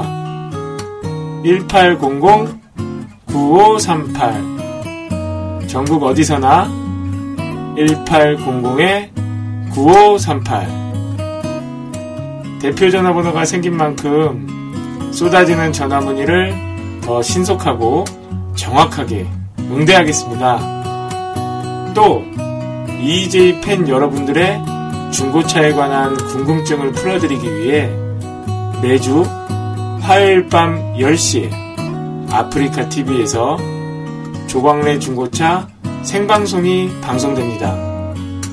많은 시청 부탁드립니다. 에, 야당이 어, 4분 5, 열 전입니다. 거의 뭐 이대로 가다가 당이 깨지는 그런 상황까지 지금 왔습니다. 뭐 제가 어, 모두의 문재인 대표의 강력한 리더십을 바란다 이런 말씀을 드렸는데 일단 전 문 대표한테 아쉬운 게 그거예요. 어, 선거 전에 우리가 계속해서 말했습니다. 선거에서 지면 문 대표 흔들기가 있을 것이다. 그랬잖아요. 네. 누구나 예측 가능했던 거 아니야? 그렇죠. 그러면 문 대표가 이거 몰랐다 말이 안 되거든. 그럼 준비를 했어야지. 그 있을 거 아니야, 그 조직이. 그 조직이 문제야, 씨발 그 조직이. 친노라는 아유. 불리는 아니 지금 문재인의 참모라고 불리는 그러니까 네. 비너에서 반너에서 비선이 어쩌고 어쩌고 얘기하잖아. 네. 그게 문제라고. 음. 그러니까 저는 이, 이 기회에 어. 갈아치워야 된다. 조직 재개편을 해야 된다. 조직도 없다니까. 그러니까 그 그쪽이 2012년 대선도 해갖고 졌잖아요. 예. 이번 선거도 진 거 아니야. 아 그 조직이 계속 아유, 그럼 뭐? 똑같은 똑같은 거지. 그러면 지금 비노 반노가 그걸 원하고 있잖아. 그러면 그런 거야. 좋다 씨발. 내가 내 측근 다 잘라, 잘라낼게. 수술 한번 하자. 어, 내 말 들어라. 니들 말대로 내가 다 잘랐으니까 이제, 이제 말하지 마. 음. 이렇게 가면서 새로운 참모진으로 교체를 해야 된다고. 근데 그게 안 되고 있다. 그럼 못하고 있죠. 지금 참모진 갖고 안 돼요. 왜? 제가 얘기했지만은 이거를 당연히 흔들기가 있을 것이라는 걸 예상이 됐던 건데 왜 준비를 못했냐고 여기에 대해서. 어? 그렇지. 아무것도 준비가 안 됐잖아요. 흔드는 데서 지금 망, 뭐, 방어를 전혀 못하고 계속 속수무책으로 당하고 있잖아. 그러니까 이게 제일 첫 번째 문제고, 이 앞으로 가면, 이런 흔들기가 있, 있을 거를 당연히 예, 상을 했, 기 때문에, 이기는 선거, 이기는 공천을 했어야 했는데, 그것도 못했잖아. 그러니까 그것도 문제인 거고. 그러니까 두 개 다 문제, 문제예요. 근데, 자, 좋아. 결론을 그럼 그렇게 났어. 결론을 났으면, 아, 야당 내분에서 이렇게 흔들면, 어, 어떻게 대처를 해야 되냐. 방법은 두 가지라니까. 정말, 사퇴를 하든가. 안 그러면 강력한 리더십을 발휘해서 나를 따르든가 해야 되는 거예요. 정청래 의원이 왜 최고위원회에서 음, 그런 발언을 해- 공갈 발언을 했냐면 주승용 최고위원이 그 전부터 계속 최고위원회만 하면 문재인 물러나라 얘기한 거 아니야. 어? 지금 그- 거기서는 아유 내가 뭐 문재인 대표가 물러나라는 얘기는 아니다라고 말하지만 속마음은 물러나라는 얘기예요. 근데 주승용은 그런 말 했지? 그리고 어느 정도 좀 가라앉았는데 최- 최고위원회에서 또 얘기했어. 그러면 만약에 정청래가 스톱 안 걸었으면 최고위원 할 때마다 내려와 내려와 말할 거 아니야. 그럼 이거 가지고 보수는 계속 쓸 거고. 예. 그래서 여기를 제지를 했는데 좀 사실 공갈이라는 말은 좀 심한 말이긴 하죠. 다르게 표현할 수도 있었는데 뭐 잘못한 거지. 그냥 그랬는데 내려갔어. 내려가 내려가고 문 대표가 이걸 수습하려고 어, 정청래 의원한테 사과해라. 근데 일단 정청래 의원이 사과 못한다 그랬죠. 그러다가 본인이 다시 결심을 해갖고 내려갔었죠. 내려가갖고 사과했잖아. 근데 만나지 못했죠. 만나지 못했지만 그래서 어쨌든 주수경 의원이 받아들였다는 어, 받아들였잖아. 그럼 이제 어느 정도 봉합이 됐거든. 네. 근데 여기서 뭐가 툭 튀어올라. 김한길 의원이 또 문 대표 보고 사퇴해라. 이래버렸잖아요. 아주 씨발 이거 하나 누르면 하나 튀어나오고 하나 누르면 하나 튀어나오고. 그러니까 지금 같은 봉합 어? 문제가 생기니까 시끄러우니까 덮자. 그러면 다른 곳에 또 올라와요. 이런 식의 봉합 갖고는 절대 안 된다니까. 정청래 의원 뭐 잘라낸다고 뭐 이게 봉합 됩니까? 안 돼. 이게 어, 문 대표가 제대로 좀 판단을 해야 되는 거예요. 지금 사실 이 흔들기라고 하는 것은 어, 문 대표의 흔들기는 좀 심한 거거든요. 이거는 어, 우리가 친노라고 찍혀서 말하는 게 아니고 모든 정치 평론가, 정치 전문가들 하는 말이에요. 내석 이거 이러는 거 가지고 흔들기 너무 심한 거다. 문 대표 스스로 가야 된다는 건 맞아. 맞는데 지금 너무 심하게 흔들, 흔들고 있잖아. 그러니까 여기서 강력한 리더를 발휘하지 못하면 돌아가면서 내년 총선이고 그러니까. 내년 내후년 대선이고 없어. 예. 없으니까 문 대표가 여기서 확실한 거 보여줘야 돼요. 음. 지금 뭐 심하게 탈당 이야기까지 나오고 있지 않습니까? 분당 얘기까지 나오고 있잖아. 그 분당 이야기 하는 사람 누구야? 정대철, 뭐, 어, 조경태. 조경태, 김영한, 뭐 이런 사람들 있잖아요. 예. 뻔한 애들이네. 자, 여러분들 한번 보세요. 이 사람들이 언론에 집중 조명받을 때가 언제입니까? 평상시에 절대 언론에서 이 사람들 안 써줘. 분당 얘기. 문재인 욕할 때만 써주잖아. 문재인 예. 욕할 문재인 때만. 욕할 때만 써줘요. 그런데 그것도 모르고 가가지고 아이고 나 언론 불러줬네. 라디오 나가서 떠들고 종편 나가서 떠들고 계속 떠드는 거야. 이 사람들 앞으로 안 할 것 같아? 계속해서 해요. 그럼 나가라 그래. 문 대표가 근데 나를 따르는 사람들하고 나가는, 나가는 것은 옳지 않아. 아, 그건 문 대표가 나가는 거 그거는. 바보 같은 짓이죠. 음. 그 2번을 지켜야 되는 거야. 왜 내가 대표인데 왜 나가? 마음에 그렇죠. 안 들면 니들 나가란 말이야. 절이 싫으면 중이 중이 떠나야지. 떠나야지. 그렇지. 근데 그렇게 하면 나갈 사람 없다니까요. 왜? 2번을 지키고 싶어서. 2번을 당연하지. 씨. 야, 봐라. 주승용이나 이런 사람들. 자, 나가라 그런, 그러잖아. 나가면은, 어, 호남을 중심으로 한 신당 만들 거 아니에요. 네. 그러면 내년 총선에서 2번 새정치민주연합, 3번 호남신당, 호남 시- 시민들 누구 뽑을 것 같아? 2번 찍 2번 찍어요. 바보야? 당연한 거야. 얘들도 그걸 알아. 그러니까 절대 못 나가요. 그리고 호남 아니면 다른 다른 곳 어디에서 얻을 건데 조경태가 나가가지고 3번 호남신당 이름 어, 대가리에 달고 가서 이길 수 있을 것 같아요? 왜? 자 조경태가 3 3번 달고 나갔어. 네. 새누리당 1번 달고 나오지? 새정치민주연합에서 2번 하면 공천해. 절대 조경태는 새누리당 못 이겨요. 당연한 것 같은데. 당연한 거 아니야? 무소속 혹은 무소속으로 나가. 못 이겨. 그래서 조경태는 안 계속 나, 절대 안 나간다니까. 뻥카만 날리고 있다. 뻥카야, 뻥카. 그러니까 나가라 그러라고. 블러핑이다. 그렇지. 나가라 그러라면, 못, 나갈 사람 아무도 없으니까, 그럴 때 단도를 하란 말이야. 왜 그런 걸 못하냐고. 그렇기 때문에 제가 오늘 이번 주제를 갖고 온 겁니다. 이번 주제 한번 잘 들어보십시오. 아. YS가 어떤 방법을 써가지고 그 흔들림을 극복했는지. 아니, 나 지금 아까 잠깐 우리 친노라고 욕먹고 그런 얘기도 나왔는데 갑자기 걱정이 되는 게 오늘 어, 지금 한두 시간 내내 시사 얘기하는 걸로 사람들이 오인하실 수 있을 것 같아. 아, 그래요? 예. 근데, 어, 이거 역사 얘기입니다. 분명히. 응. 야, 내가 진짜, 치- 내가 진도를 얼마나 지켰냐면, 나 씨발, 내가 SBS는 어, 한수진에 나갔는데, 뭐 정청래 얘기하고 당연히 나올 거 아니야. 네. 그 작가가, 이 작가님 정청래 의원 옹호 좀 해주세요 이러더라고. 왜냐면 저쪽에서 이제, 뭐 다, 른 패널이 반대 얘기 할 거니까. 네. 그리고 이제, 아, 그래서 내가, 뭐 얘기했어. 얘기하고 나- 나오니까 이제 한수진 앵커가, 이 작가님은 정청래 의원이랑은 친하죠? 이러더라고. 그러니까, 정청래는 친노. 친노니까 다, 이 작가도 친노. 당연히 두 사람은 친할 거야. 나 정청래 존나 싫어! 아니, 우리 아, 정청래 씨발. 의원이랑 존나 안 친해요. 내가 왜 이제 정청래를 한 번도 안 불렀는데? 내가 싫어해서 안 불렀어요. 아니, 정청, 답답한 노릇이네. 정청래 의원 저기 조합원 가입하셨으면 빨리 조합비 좀 내세요. 그리고 뭐 정청래가 친노니 어쩌네 그러더라고. 그러면서 아 정청래는 씨발 정동영 계지 왜 친노야. 정동영하고 공국작 해갖고 노무현 뒤통, 뒤통수 때리고 어 얼마나 그랬었는데. 근데 왜 정청래 뭐 친노라고 하면 이 노사모 출신이라는 얘기거든. 야 노사모 출신에서 친노면 씨발 변희재도 친노다. 출신이요 안 그래? 서프라이즈예요. 그럼 변희재 친노 다 친노지. 그렇게 낙인 찍는 찍는 경우가 어디 있어? 아유 말도 안 되는 소리하고 자빠졌네. 씨. 정청래 의원은요. 봐, 정청래 의원이 왜 그 최고위원 회의, 아, 그 성, 경선해 가지고 2등에 뽑혔습니까? 대의원 당원 투표에서 2등 된 게 아니야. 오로지 일반 국민. 그, 그렇죠. 인지도가 워낙에 있으시니까. 인지도 어떻게 얻었어? 아무데나 막 총질하고, 어? 강성 발언 막 하고 이래서 얻은 거야. 예. 정청래가 그걸 너무나도 잘 알아요. 내가 이렇게 해서 새정치연합의 최고위원까지 할 수 있었다. 그러니까 이 사람은 계속해서 강성 발언을 할 수밖에 없어. 음. 그래야 내 주가가 올라가는 사람이었잖아. 어? 네. 친노라 갖고 문재인을 보호하려고 한 게 아니라니까. 그냥 자기가 원래 기믹이다. 아, 원래 그래요.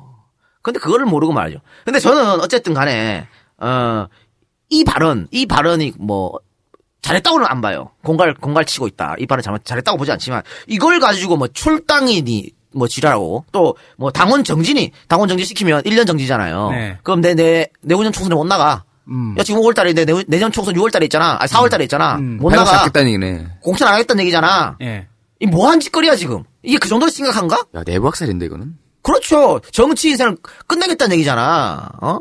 어, 그러면 거기 원래 강용석 씨 지역구 아니었어? 맞아. 아니, 그러면 씨, 아까 말했지만 조경태는 그럼 뭐냐고, 어? 조경태는 그 지랄 하면서 윤리위원회고 지랄이고 한 번도 소지 안, 해당 얘기를 그렇게 해도 했는데, 했는데 한 번도 안 해놓고는, 이건 형평성의 원리도 어긋나는 것이죠. 네. 이렇게 하면 안 되는 거예요. 근데 왜 이러고 있어? 워낙 그 반노라는 측의 반발이 심하니까 문 대표도 지금 이렇게 한 거 아니에요? 근데 다시 말하지만 이거 정수현의 건 덮었어? 좋아. 또 안 나올 것 같아? 또 튀어나와. 앞으로 계속 튀어난다, 나온다니까? 방법이 없어요. 문, 대- 이번 문, 대- 문 대표는. 정청래 건을 계기로 해서 좀 교통 정리를 하는 것도 그러니까 나가서 나가라고. 문 대표 그거 아닌 방법이 없다니까. 내년 총선, 내후년 대선까지 계속 흔들리고 이길 방법이 없어요. 결 이게 뭐냐면 아, 저 이용마 기자하고 얘기할 때도 얘기했지만 결국은 공천이야.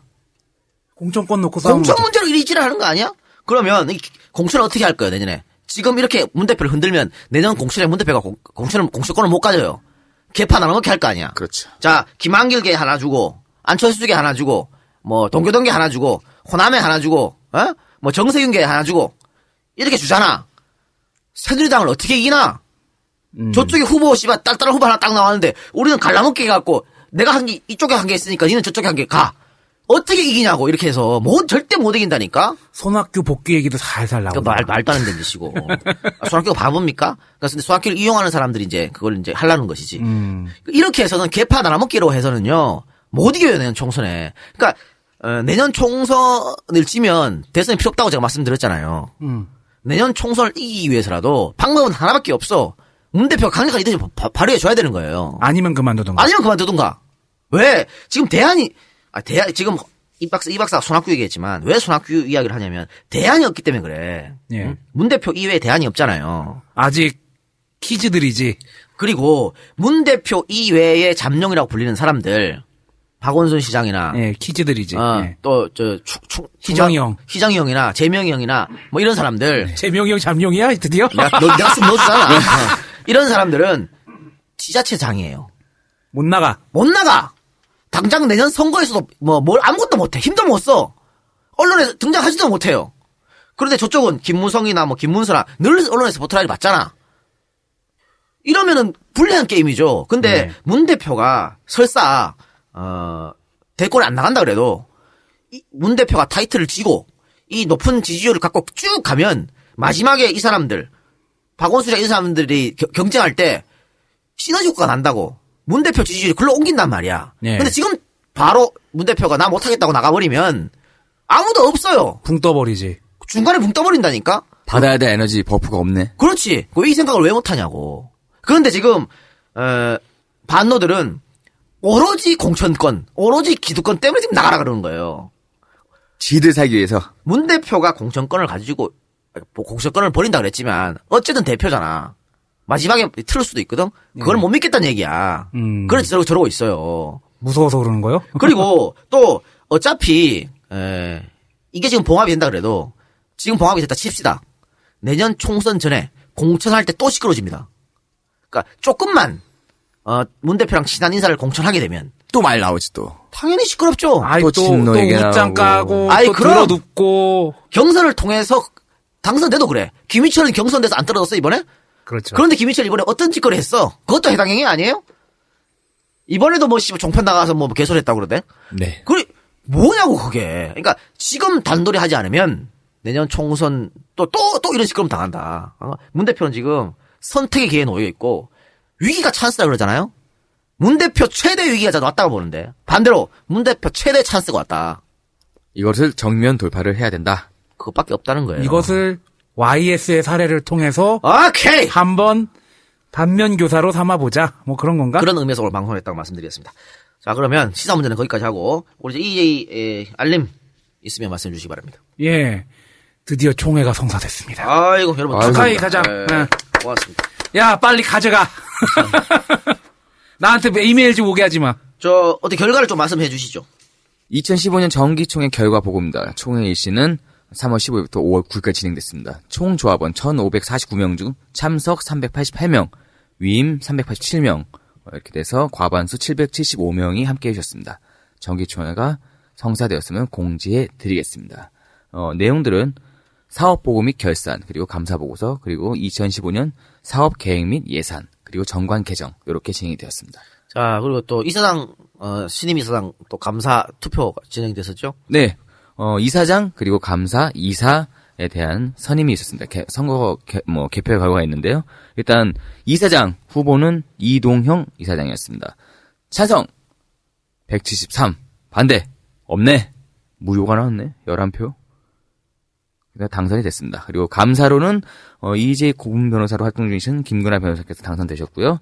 어, 또 새로이 어, 그동안 공석이었던 이사 자리에 우리 이면신 사무국장께서 어, 이사로 선임되었음을 말씀을 드리겠습니다.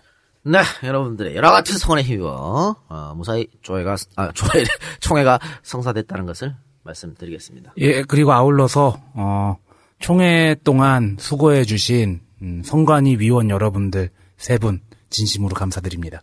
네, 자 그리고 잠깐 어 이거는 번외로 알려드릴 게 있는데 최욱이 말이죠 책을 냈답니다. 최욱이 아 최욱이 원 포인트 연애 레슨 왜 그 뭐뭐 불금쇼에 하는 그 연애 뭐 네. 그런 거 있잖아 예, 예. 그걸 해갖고 이제 썼, 썼는 모양인데 루저들을 위한 책이겠군요. 그렇죠. 그래서 하, 자, 이 작가 형 하, 제발 좀 이제 한번 소개해달라고 책이 뭐 잘 안 팔린대요. 그래서 야 씨발 내 책도 안 팔리는데 아, 형 부탁해요. 이래서 제가 왜 에, 최욱 책을 이렇게 소개해드리냐면 저희가 다음 달에 광주 공연이 지금 예정돼 있지 않습니까? 예. 광주 공연을 할 텐데 어, 저희가 아, 돈이 없어요. 다들 아시겠지만 돈이 없어가지고 어 초대 가수라든가 음, 또 진행자라든가 우리 저 100개 콘서트는 우리 거하게 못합니다. 네. 왜냐면 100개 콘서트는 재명형의 도움으로 그렇죠. 도움을 많이 받았죠. 아, 돈을 많이 안 아꼈죠. 쓰, 아, 아꼈잖아요. 근데 네. 이번에는 대관을 해야 되기 때문에 대관비도 들고. 좀 들고 좀 들어요. 그래서 그걸 좀 아껴야 되거든요. 아껴야 돼서 어, 최욱을 갖다가 저렴하게 쓸 수밖에 없어. 그래서 광고해주고. 광고를 해주는 겁니다. 그래서 여러분들 책 많이 사주시고요. 어, 뭐 댓글 혹시 뭐 책 사면서 댓글란 같은 거 있으면 이J 때문에 산다. 최욱. 이 작가 때문에 산다. 이런 말 꼭 얘기해 주시기 바랍니다. 그래야 공, 공짜로 우리가 어, 네. 끌어갈 수 있어. 끌어갈 수 있습니다. 자, 그 그렇고 또 하나 소개해드리면 책을 이기적 논어 읽기라는 어, 개마고원에서 아우 개마고원 훌륭한 출판사지요. 제, 제 책을 거부한 전력이 있는 책이죠.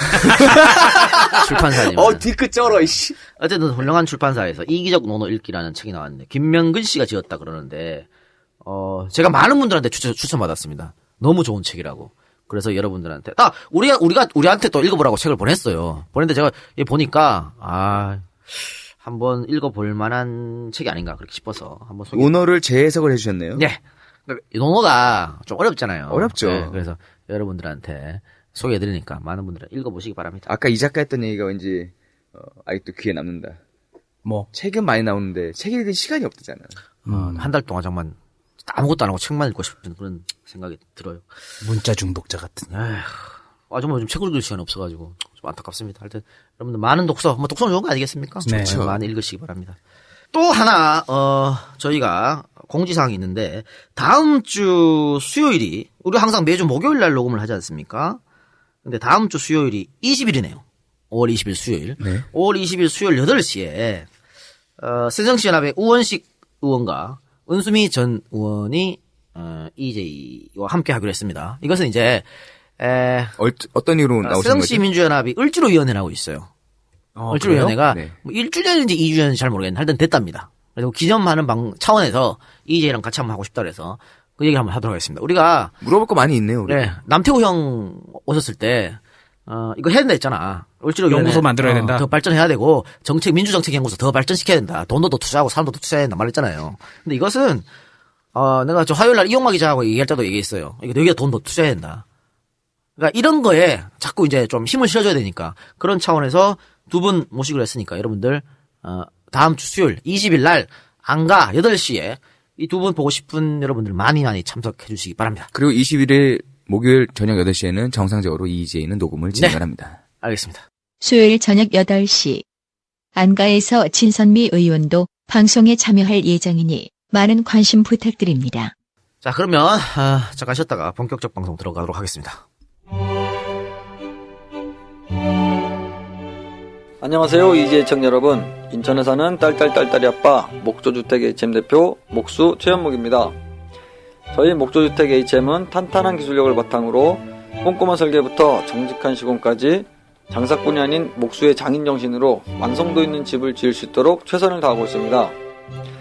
목조주택에 관심 있는 예비 건축주라면 주저하지 마시고 목조주택 HM으로 문의해주세요. 전화는 010-6293-0615입니다 목조주택 지을 때는 목수연 무 찐득한 사람 꼼꼼한 설계 경직한 시공. 목조주택 문의사항 있을 때는 010 193 0615 전화주세요. 자, 에, 본격적 방송 들어가서 1990년 3당 합당이 했지 않습니까? 네. 정말 대한민국의 민주화를 한 30년에서 50년 후퇴시킨 그런 일이죠. 이것 때문에 YS는 음, 민주투사에서 음. 어, 썩은 정치인으로 견공. 당시 부산 남- 부산 바닥에 견공 김영삼 이래가지고 바닥에 붙여놓고 그걸 밟고 지나다녔다니까. 네. 에, 그렇게 됐었는데 뭐 본인은 구국의 결단이라고 했지만 개코 그냥 자기 대통령 되기 위한 결단이라고 거지. 어쨌든 3당 합당을 했는데 이 3당 합당이 이제 색깔이 다른 당들이 합친 거 아니에요. 어, 민정, 민주, 공화 이렇게 3당이 호남과 김대중을 고립시키면서 만든 정당인데 어, 이 3당이 합당할 때 3당의 총수들은 생각이 다 달랐습니다. 일단 노태우는 퇴임 후에 안전보장 약속 받으려고 3당 합당한 거고 김종필은 어, 전학계라 내각제. 그래 내각제 가, 내각제 가- 가기 합, 어, 합의 각서 썼잖아요. 네. 또 김영상은 다른 건 필요 없이 오로지 대통령. 그렇습니다. 이거를 꿈꾸며 만든 정당입니다. 그러니까 당연히 이합 집산이었고 개파간 분열과 내분이 예정되어 있었다 이렇게 봐야겠죠. 아, 잠깐만요. 우리 EJ 방송에서 또 레전드 중에 하나로 꼽히는 게 김영삼 특집이잖아요. 김영삼 특집 보유본이라고 해둡시다, 우리. 알겠습니다. 예. 어, 그러니까 일례로 3당 합당을 성사시킨 뒤 당을 꾸리는 핵심 인사에 개파가 나눠먹기 분배를 했습니다. 뭐 너무 당연한 거죠. 볼까요? 당 사무총장의 민정계 박준병. 5.18 때. 광주에 있었던. 예. 원내 총무의 민주계의 김동영. 또 정책위 의장의 공화계의 김용환. 깨돌이 김용환? 예. 어디서 했지? 대구 특집에서 했나? 예. 김용환이 임명되었습니다. 이게 뭐예요? 이번에 새정치연합에서 어, 당 간부 임명한 거랑 똑같은 케이스야. 뭐 2월 달인가요? 그러니까 문 대표 3월 달인가요? 문 대표가 대표로 어, 이, 저, 뽑히고 나서 예. 사무총장의 손학규계의 양송조 의원을 임명했죠. 정책위 의장의 에, 정세균계의 강기정 의원을 임명했습니다. 수석 대변인에는 호남 출신의 김영록 의원을 임명했어. 개파가 나눠먹기잖아. 야, 그래도 저기 3당은 규모가 당 3개인데 여기는 야, 당 하나에도 또 개파가 또 쪼개. 아니 그러니까 아니 원내 대표는 지금은 이제 국회의원들이 선거로 해가지고 이 정도 네. 의원이 됐- 됐지만 이거는 이제 어 최고위원 혹은 당 대표가 임명하는 건데 딱당 대표가 이렇게 개파가 나눠먹기 했어. 이렇게 하면 아무것도 안 된다 고 그러니까 민자당 꼴 난다고 민자당이 개파가 나눠먹기 해갖고 그 부- 내분이 분란이 일어난 거예요. 음, 그, 전체를 똑같이 밟고 있다는 거야. 그 흥미진진한 얘기를 오늘 하려고 그러는 그렇죠. 겁니다. 어. 어, 그러니까 개파가 나눠먹기라는 게 뭐냐면요. 근데 개파가 나눠먹기 자체가 분열을 항상 안고 간다는 거예요. 그렇죠. 그러니까 다들 다른 꿈을 꾸잖아. 그럼 이런 개파 나눠먹기에서는 죽도 밥도 안 된다. 새누리당 이중대밖에 안 된다. 그런 말씀 드리겠습니다. 자, 3당 합당 시 최대 개파는 민정계였습니다. 쪽수가 제일 많았네요. 그렇죠. 민정계 국회의원이 127명. 그때 국회의원 선거 때 과반수 못했었잖아요. 네, 그렇죠. 예. 그래서 근데 3당 합당했으니까. 그래서 여, 여소야대가 된 거 아니에요. 예. 민주계가 59명. 그런데 어, 합당할 때는 54명이 됐어요. 왜? 꼬마 민주당이라고 나갔잖아. 여기서 네. 나갔죠. 뭐 장석화, 노무현 뭐 이런 사람 나갔으니까. 그래서 53명이었고 공화계가 35명. 민주당의 총재는 노태우고 아, 노태우가 다- 저 총재가 하기로 했고요. 대표 최고위원은 김영상이 맡았습니다. 아, 근데 김영삼은 아까 말씀드렸다시피 오로지 대통령 꿈 실현하기 위해 삼당합당한 거 아니겠습니까? 자나깨나 대통령. 네. 근데 방금 말씀드린 대로 민자당의 최대 개파는 민주계가 아니고 민정계야. 음. 그러니까 김영삼이 어, 대통령 후보를 따내려면 이 민정계를 짓눌러야 되는 거예요. 그렇죠. 김영삼은 민주에서 왔잖아. 그리고 또 민주계가 숫자가 10명, 20명 차이 나는 것도 아니고 더블 수카오로 민정계한테 뒤졌단 말이지. 굉장히 어려웠던 거죠. 그렇기 때문에 김영삼이 지금 대표 최고위원이지만 민정계는 끊임없이 김영삼을 견제했고 김영삼을 흔들어댔습니다. 지금 문재인이 흔들림 당하는 것과 것하고 비교하면 비교 자체가 안 돼요. 몇십 배, 몇백 배 흔들어댔다니까.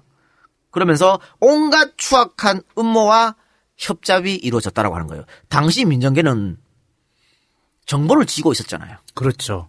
지금 뭐 어, 새정치연합에서 뭐 반노가 뭔 정보를 뭘 쥐고 있어? 그러니까 어, 문재인 흔들기는 하지만 어떤 공작은 안 했잖아. 근데 당시 민정계는 김영삼 끌어내리려고 온갖 공작을 다 했다니까. 그래서 같은 당인데도 불구하고. 그럼 그러니까 문재인 대표가 더 흔들렸다는 얘기야. 공천에서 탈락하지 않으려고 엄청난 잡음이 일어났고 심지어는 민정계 지구당 위원장이 민주계 지구당 부위원장의 뺨을 때리는 사건까지 벌어졌었습니다. 어, 김영삼은 이런 불리한 악조건을 물리치고 민자당 대권 후보가 된 겁니다. 야 이런 어? 개차반 집안에서 그럼요, 그럼요. 어떻게 했어? 어떤 때는 땡깡 부리고, 어떤 때는 화에 손길을 내밀고, 또 어떤 때는 나 못해 먹겠다 씨발. 그러면서 당무 거부하고 고향을 내려가 뿌리고. 아 역시 와이스. 어. 또 어떤 때는 이런 식으로 나오면 나 당 깬다 나간다 이렇게 협박도 하면서 이 당의 중심을 온통 김영삼으로 스포트라이트는 언론의 중심은 무조건 김영삼으로 당이 김영삼을 중심으로 돌아가게 만들었던 겁니다. 그런 강단 없이 그런 권력력 그런 대권력 없이 어떻게 대통령을 하겠단 말이에요. 누구한테 하는 얘기야? 뭐 귀가 있으면 들을 것이다. 자, 3당 합당 후에 김영삼이 가장 껄끄럽게 생각했던 민정계 의원은 누구겠습니까? 박철원. 박철원이죠. 육공의 황태자. 그렇지. 노태우의 뒤를 이을.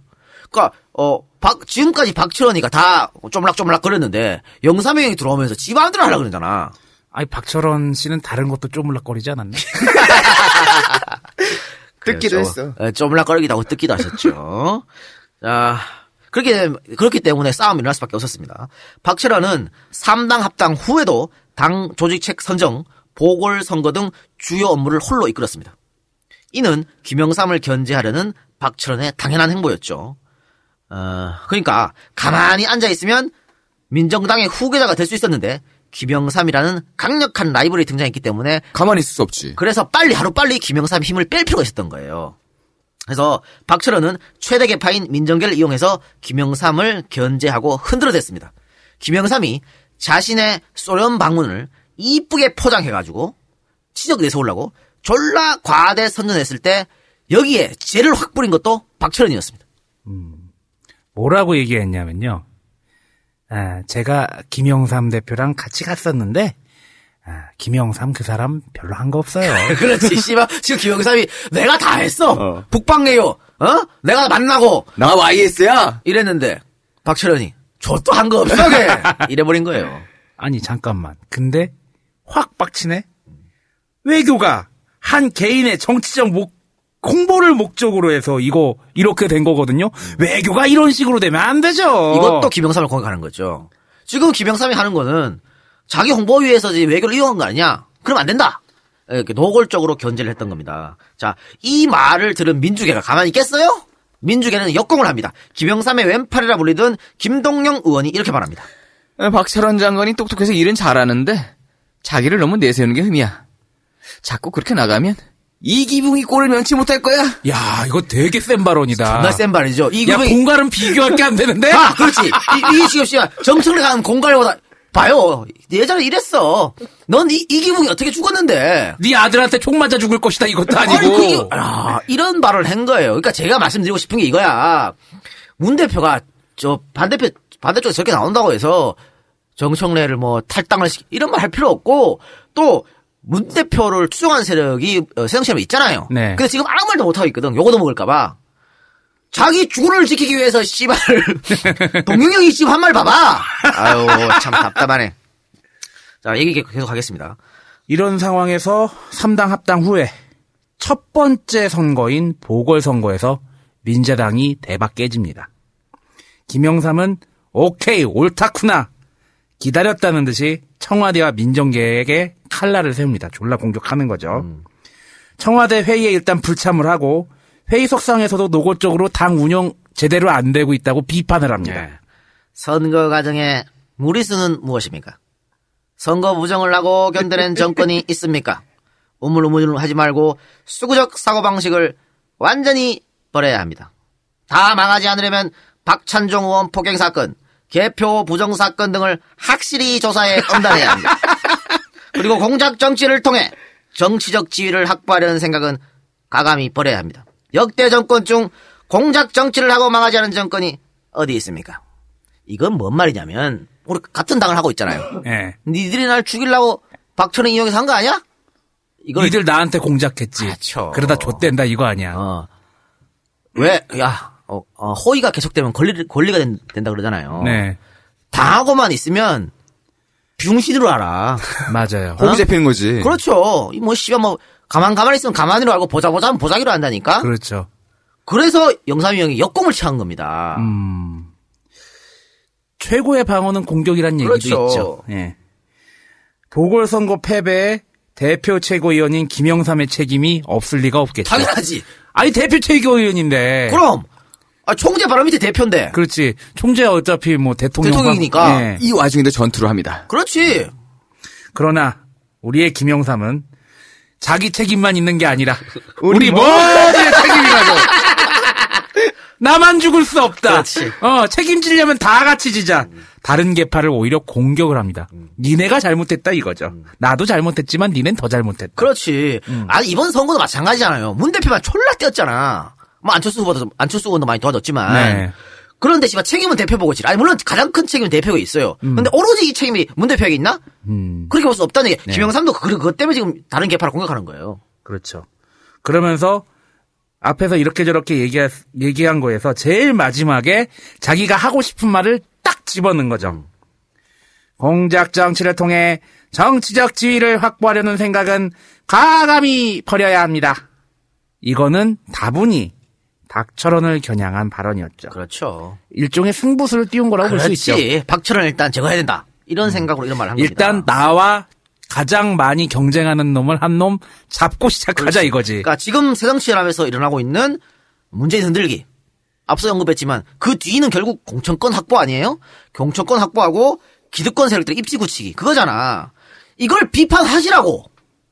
어? 음. 그러니까 영삼이 형이 어 공작 정치 통해 갖고 이렇게 했다. 이렇게 비판한 것처럼 네. 야 니들 우리 흔들게 하는 거, 나를 흔들게 하는 거, 공천권하고 기득권 세력 입지 굳히기 아니야? 비판하라고. 왜 바보처럼 다 하고 있냐면 이 말이야. 어? 그러니까 무조건 조용하게 쉬쉬하면서 넘어가려고 하면 아무것도 안 된다니까. 어차피 요- 어차피 이렇게 이렇게 해도 욕 먹고 저렇게 해도 욕 먹는데 뭘? 그게 마치 뭐냐면은 눈이 오잖아요. 눈이 왔을 때 담배꽁초를 눈 위에다 버리면은 이제 담배꽁초가 슥 들어가고 눈이 오면 다시 덮여져 버리잖아. 근데 봄이 오면은 담배꽁초 다시 드러나. 어차피 썰어내야 돼. 자, 하여튼 어, 이 발언을 듣고 김영삼의 이 발언을 듣고 민정계가 발끈합니다. 당연히 가만히 있을 수 없지. 김영삼은 지도자로서 자질이 없다.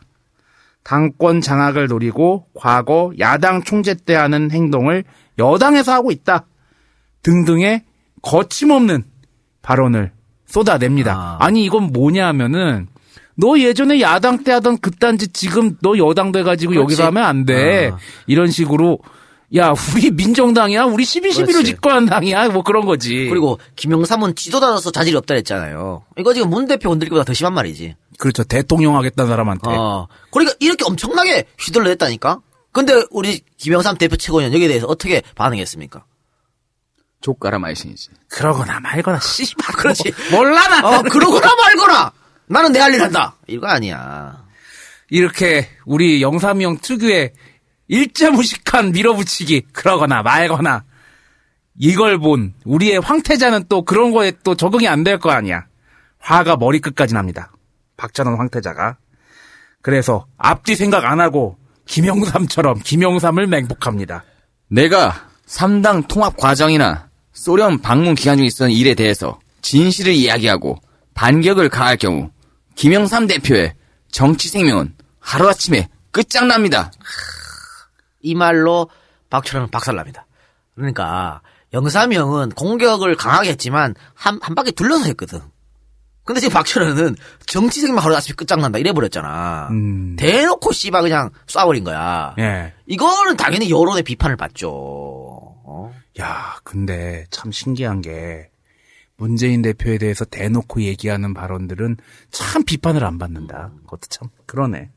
그게 이제 에, 언론에서 그렇게 만들, 만들어서 그렇잖아요. 그러니까요. 언론이 판을 그렇게 짜고 있잖아. 봐, 지금 종편에서 난리치잖아. 종편에서 뭐 하냐면 하루 종일 문 대표 반대 진영 사람 데리고 와갖고 문 대표 욕해요. 어? 근데 자 보자고. 어, 보수주의자들이 그러니까 지금 어, 새정치연합에서 일부 또 야권 지지자들 일부들은 문재인 가지고 안 된다고 얘기하잖아. 네. 문재인은 절대 이길 수 없다고. 그러니까 문재인이 그렇게 약한 후보면 보수주의자들이 가만 냅둬. 그렇죠. 왜 흔들어? 가만 냅뒀다가 대통령 선 가서 이기면 되지. 근데 왜 문재인을 끌어내리려고 지금 저렇게 공격하냐면 무서우니까. 그렇죠. 그게 안 돌아가나 그런 머리가? 아이고 답답하네. 자, 이렇게 직접적인 김영삼 대표의 정치 생명은 하루아침에 끝난다. 이 발언으로 박철원은 정무장관직에서 내려올 수밖에 없었습니다.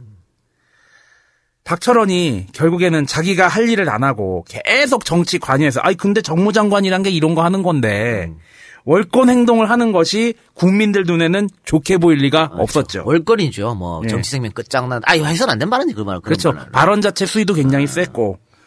아이, 그리고 상대가 김영삼이야. 건드릴 사람을 건드렸어야지. 계속 음 만만하게 보니까 우리 누구라고 얘기 안 하겠습니다. 그러니까 계속 쓰시는 거 아니에요. 종편에 가고 그렇죠. 뭐또 일개 당원이 당 선출된 당 대표한테 반기 들어가지고 시의원들 다 모아다가 또 나가버리고 뭐 그것도 재보선 기간에 기타 등등 어, 기타 등등. 그게 뭐냐면 김영삼은 민주계라는 확실한 내 자산이 있었잖아. 네. 박철원이 이런 말 할 때 그 50여 명이 되는 민주계 의원들이 용단 폭격을 가한 겁니다. 음. 우리 주군한테 감히. 근데 지금 신노라고 불리는 사람 뭐 하나? 다들 입에 자꾸 채우고 있지. 음. 비난 무서워가지고. 그러니까 결국에 이 작가는 김영삼의 행동을 봤을 때 한번 본때를 보여줘야 된다. 흔들 수 없을 것이다. 그렇죠. 이런 거죠. 박철원의 사표를 받고 승리한 김영삼. 이로써 민주당의 내분 사태는 일단 수면으로 가라앉았습니다. 1승. 하지만 이거는 일시적인 현상이었습니다. 화약권은 언제 터질지 모르는 상태였습니다. 왜? 박철원 날라갔잖아. 민정계가 속을 부글부글 끓이고 있었습니다. 그리고 6개월 후 다시 한번 민자당은 엄청난 소용률에 빠지게 됩니다. 3당 합당 때 내각제 합의 각서가 언론에 유출된 것입니다. 자, 플레이오프 2차전. 네. 김영삼의 민주계는 이 내각서 합의 각서 유출은 민정계와 공화계가 짜고 일부러 흘린 것이라고 강력 반발을 했습니다. 왜? 민자당 내 2번째, 두 번째 개파였던 민주계가 김영삼을 중심으로 해서 민자당은 서서히 장악해가고 있었기 때문에 위기감을 느꼈던 민정공화계가 이것을 일부러 흘려서 오로지 대통령을 갈망하는 김영삼의 힘을 빼려고 했다는 것입니다. 어, 충분히 가능성 있는 시나리오입니다. 민정계 공화계는 내각제 합의 각서 유출 후 어, 유출은 잘못된 것이지만 노태우, 김영삼, 김종필 세 사람이 합의한 것이기 때문에 합의 내용은 존중되어야 할 것입니다. 라고 입을 모았습니다. 그러나 김영삼은 조카라고 응대를 했습니다. 김영삼은 이렇게 반격을 했습니다. 내각제 문서가 고의로 유출이 되었기 때문에 내각제 문제는 처음부터 다시 논의돼야 합니다. 이 이야기는 뭐냐? 난 씨발 내각제 할 생각이 없어. 그렇지. 어? 아니 치명적인 아킬레스 공격 당했는데 이거를 되치기를 한 겁니다. 아 보세요. 이 내각제 합의 각서 공개되면 노태우나 김종필은 어차피 내각제 합의 합의했잖아. 그걸로 갈라 그랬다고. 근데 김영삼은 씨발 대통령 되려고 그 욕을 얻어먹으면서 삼당 합당했는데 이게 공개되면요. 그 꿈이 물거품 되는 거 아니야. 네. 또 도덕성 문제 타격이 입- 입힌 것이지. 그렇죠. 얘 쇼당 박 쇼당 쇼당 박아요. 아니야. 그렇지. 그래서 그 치명적인 공격이었는데 이거를 되치기를 한 거야. 야, 나 그거 안 해. 왜? 니들이 고의로 유출했으니까. 어, 무효야, 무효, 어, 씨발. 약속은 했지만, 고의로 유출했으니까 무효야, 씨발. 이게 논리적으로 안 맞죠? 뭔가 논리적으로 전혀 안 맞아. 안 맞는데 이렇게 가는 거야. 그러니까 위기를 기회로 활용하는 게 바로 이런 겁니다. 자, 선거가 지금 2년 앞으로 다가왔지 않습니까? 이제 92년에 대통령 선거였으니까 네. 내각제 파동이 90년에 일어났습니다. 2년 앞으로 다가왔어. 어, 그럼 뭐야?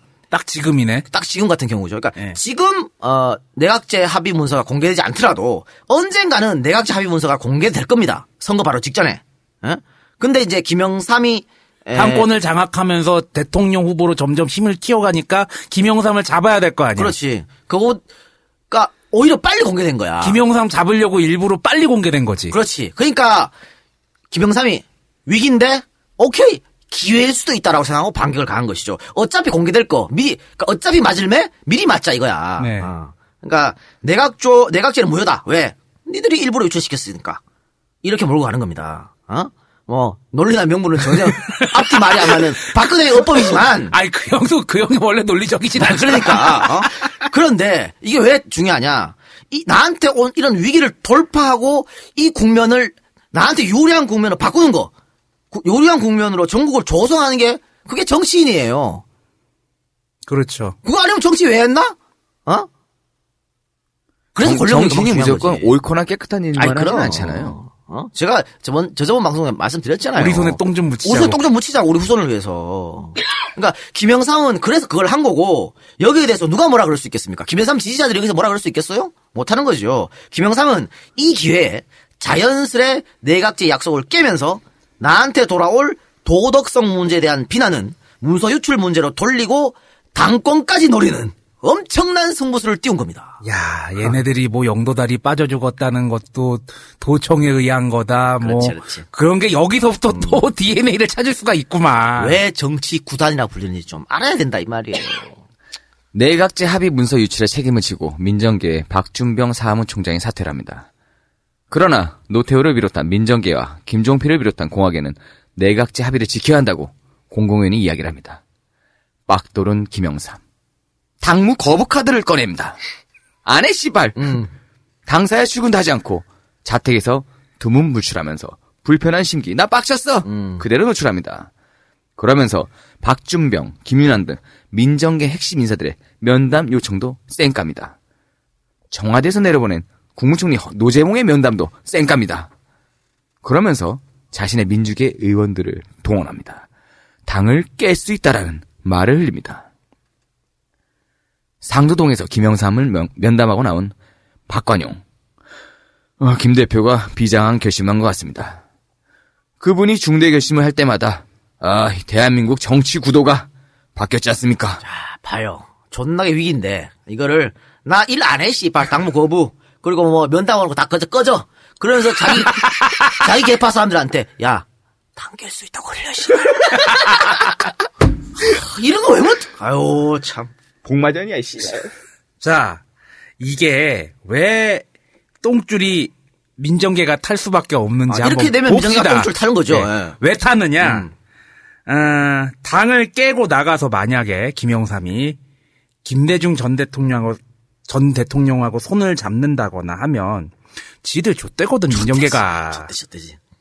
아니면 김대중하고 손을 잡지 않더라도 3당 합당 과정에서 정부 여당이 뭔 개짓거리를 했는지 다 알고 있는 김영삼과 민주계가 나가게 되면은 그걸 다 깔 거 아니야? 그럼 까지. 그럼 탈당하면 좆대거든 민정계가. 어떻게든 그러니까 막아야죠. 어떻게든 막아야 왜냐면. YS 스타일을 민정계들이 알잖아. YS는 야 깐다 깐다 협박 안 해. 까 까. 그러니까 야 깐다 깐다 깐다 그게 아니고 그냥 던져버려. 던져버려. 안전비 뽑고 그냥 아, 던져버리지. 홍준표 이걸 좀 배워라. 어, 좋은데? 그러면 될 것 같은데? 음. 예. 자, 이를 알고 있던 김영삼이, 민정계가 어떻게 할 수가 없다는 걸 알고 있던 김영삼이 또 한 번의 승부수를 건 거예요, 결국엔. 그렇죠. 네. 그런데 이번 승부수는 김영삼으로서도 굉장히 부담스러운 아유. 정치 인생을 건 승부수였습니다. 그건 아까 저희가 말씀드렸죠. 실상 민정계 내부 강경파들은 이번 기회에 김영삼의 버릇을 고쳐야 한다. 당무 거부가 계속되면 당에서 내보내야 된다.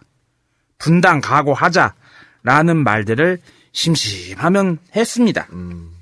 까놓고 얘기해서 민정계는 김영삼이 당 깨고 나가서 김영 김대중과 손을 잡을지 모른다는 불안감이 있었지만 이미 야당에서는 삼당 합당은 구국의 결단이요 행명입니다 하면서 개쌍욕을 먹은 김영삼이었기 때문에 야권 진영과 운동권에서 배신자로 찍혀 있었던 거 아닙니까?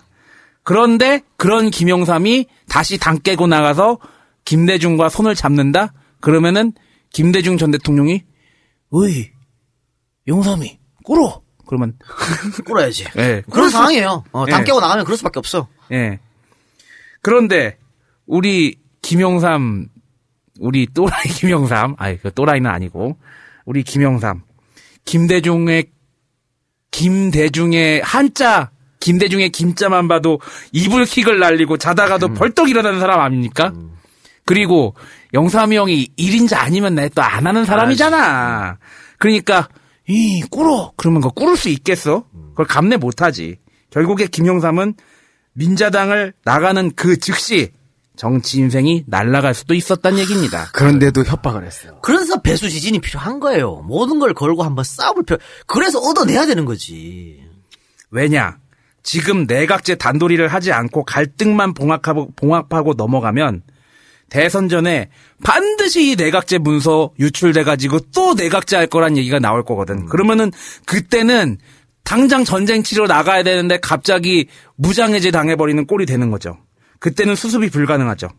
결국에 김영삼 입장에선 내가 대통령이 되려면 지금 승부수를 띄울 수밖에 없다는 거를 너무나도 잘 알고 있었던 거죠. 또 김영삼은 내각제 약속 파기의 명분을 국민이 원하지 않아서 라고 했습니다.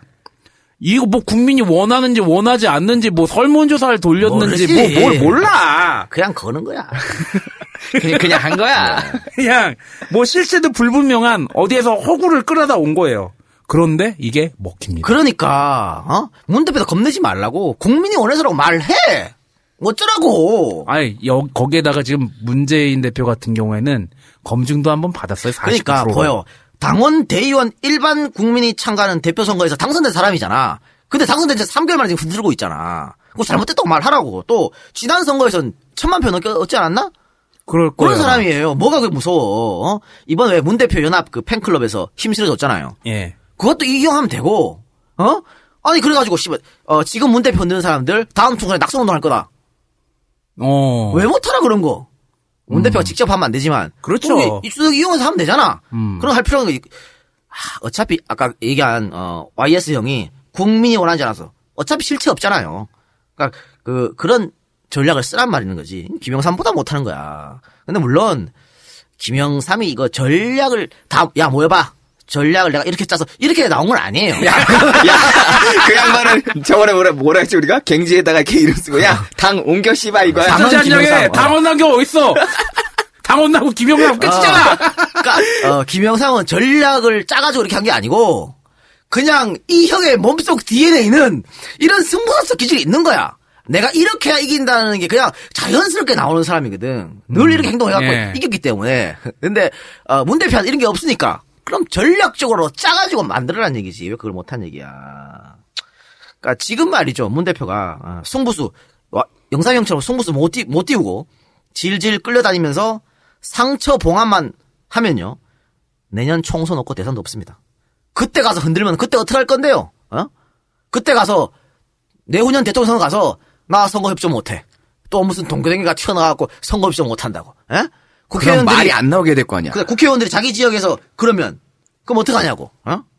협조 안 하면 그때 어떻게 할 건데. 지금이 기회다. 야, 근데 정말 심하다. 아무리 그래도 같은 당원인데 그거를 자기 기득권 지키겠다고 자기 당이 집권당이 되는 기회조차 날릴 수 있는 그런 사람들이야, 진짜?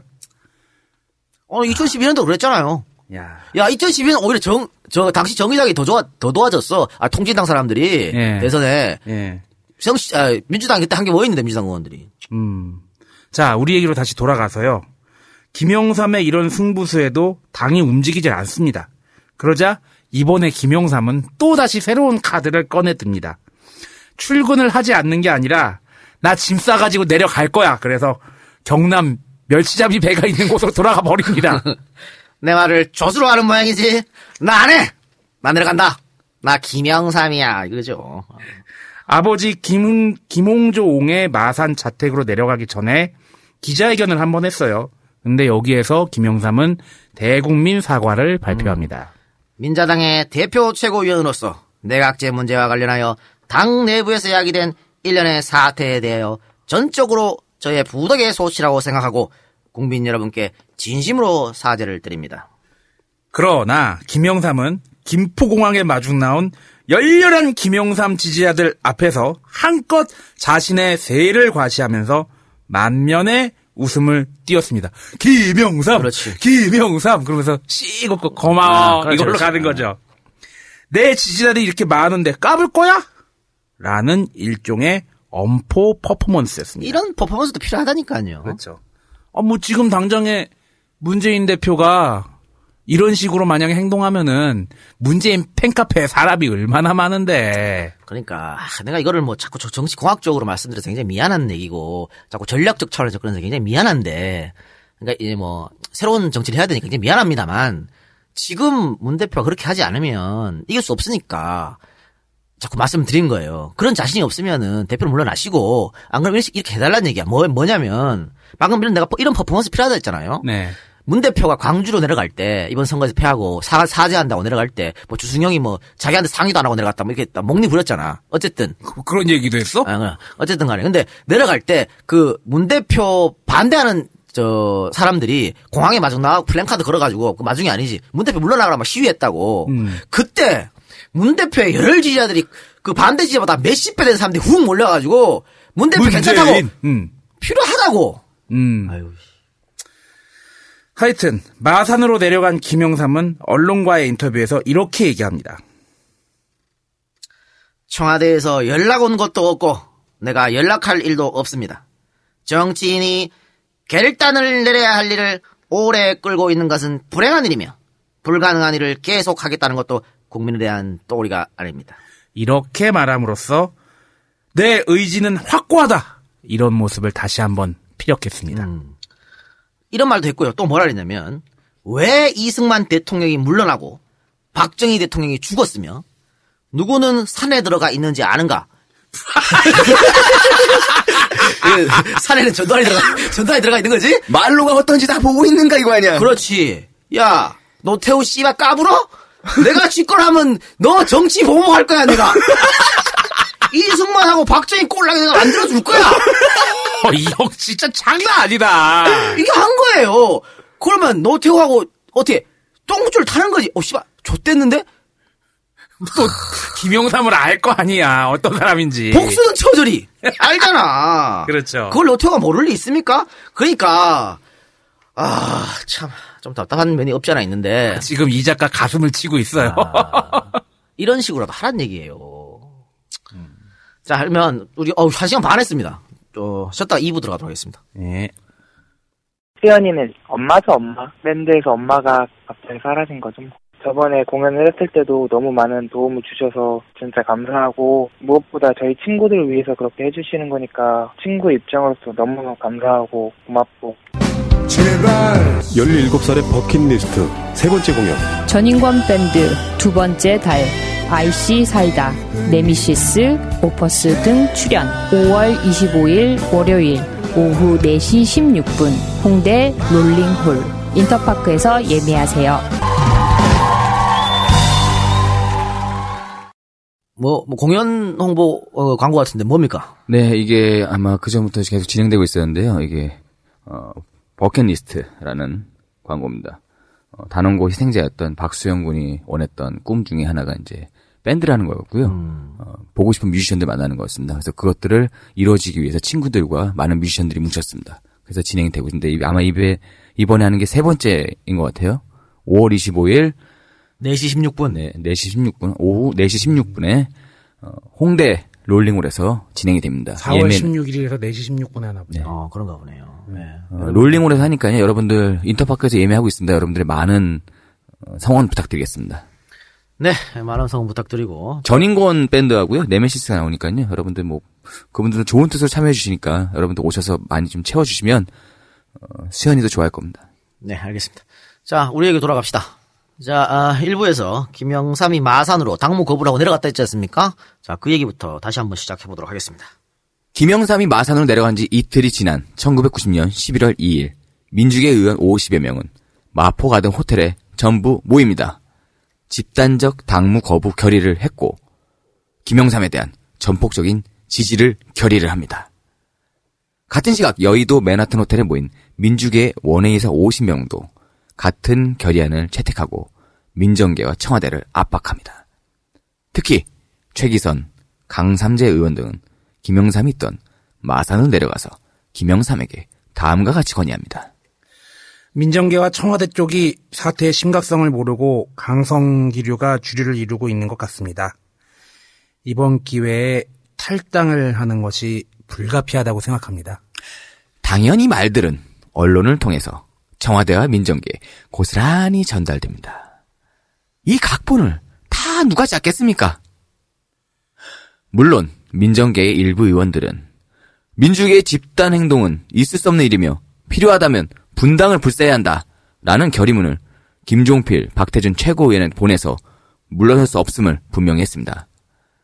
이처럼 당시 공룡 정당으로 출발했던 민자당은 출범 10개월 만에 분당 직전까지 가는 엄청난 내용과 분열의 상태에 놓여 있었던 것입니다. 결국 노태우는 김윤환을 특사로 마산으로 내려보냅니다. 민정계는 칼테면 가라. 이미 돌아올 수 없는 다리를 건넜다. 라고 했지만 칼자루는 김영삼이 쥐고 있었습니다. 김영삼은 특사로 파견된 김윤환에게 이렇게 얘기합니다. 대통령한테 가서 전화하거라. 다음 총재직을 달랐고. 그러면 올라가는 거 생각해볼게. 내각제 합의 번복에 이은 당권까지 달라고 요구를 한 것입니다. 아, 진짜 배짱 하나는, 야 약속 3당 합당하면서 약속한 거 다 뒤집어 엎는 거 아니야? 뒤집어 엎면서 당권까지 내놔. 당권은 뭡니까? 결국은 공천권 내놔란 말이거든. 그렇죠. 아주 노골적으로 나 김영삼만이 대통령 후보로 나간다. 공천권도 달라. 이 당은 내가 장악하겠다. 라는 선언입니다. 이 소식을 들은 민정공학에는 아이 저런 미친놈! 이라면서 펄쩍 뛰었지만 일단 노태우와 김영삼의 단독 면담은 성사됩니다. 김영삼이 마산으로 내려가고 일주일 만인 1990년 11월 6일 김영삼과 노태우는 청와대에서 3시간에 걸친 단독 면담을 가졌습니다. 회담 결과로 나온 8개항 합의문은 평이한 것이었지만 회담이 끝나고 난 후에 김영삼의 모습은 대단히 밝았습니다. 모든 얘기가 잘 됐습니다. 이로써 자, 참 YS의 승부수. 아, 대단한 거야. 야, 이거는 모르 단무지라고 해야 되나? 이로써 어떻게 됐나 봅시다. 박철원의 사조직 월계수에 나가리 됐습니다. 나가리 됐습니다. 음, 그리고 박철원은 대선 직전에 민자당을 탈당했습니다. 나가리 됐습니다. 김용삼은 자신이 던진 승부수로 자신의 당내 라이벌의 손발을 잘라버리고 이 당을 만들 때 약속했던 내각제 합의를 뒤집어 엎었어요. 그래서 직선제에 의한 대통령 선거를 지켜냈고요. 당권까지 거머쥐어서 드디어 꿈에도 그리던 대통령의 길로 갈 수 있는 대통령 선거에 나갈 수 있는 발판을 마련했습니다. 그리고 공천권까지 손에 넣어서 남의 집 더부살이 하던 신세에서 민자당을 자기 집으로 바꿔버리는 정치 구단의 파워. 마치 신천지가 교회 접수하듯이 그렇죠. 야, 국회의원 50명 가지고 120명이 넘는 민정계를 확 쥐어잡은 거 아니야. 그렇죠. 물론 당시 언론은 맨날 민자당 내분 사태를 특집 기사로 다루면서 김영삼에게 맹폭을 가합니다. 지금이랑 비슷하죠. 그렇죠. 당시 신문 기사 제목을 한번 볼까요? 정치인의 도덕성 이래도 되나? 국민을 상대로 한 협박 정치. 밀실에서 이루어지는 구태 정치 등등 모조리 김영삼을 공격하는 내용이었습니다. 문재인 공격하는 것보다 더 심하게 공격받았다니까 당시 예. 김영삼이. 그러나 김영삼은 조까. 왜냐? 나를 밀어주는 지지자와 내 의지만 있으면 되니까. 이것만 있으면 집권이 우선이다. 개혁은 그 뒤라는 것을 확실하게 알았던 거죠. 저희가 지난 방송에서도 얘기했죠. 일단 집권을 하고 그 다음에 개혁은 나중이라고. 또 집권하면은 개혁은 나중이다라는 걸 확실하게 보여줬죠. 확실히 보여줬지. 김영삼 특집 다시 들어보시오. 통쾌 하잖아. 그렇죠. 하나 왜 날려? 어, 김진영이야? 너 나가래. 나가 이 개새끼야. 야 중앙청 다, 아 중앙청이 아니지 총독부 날려. 어.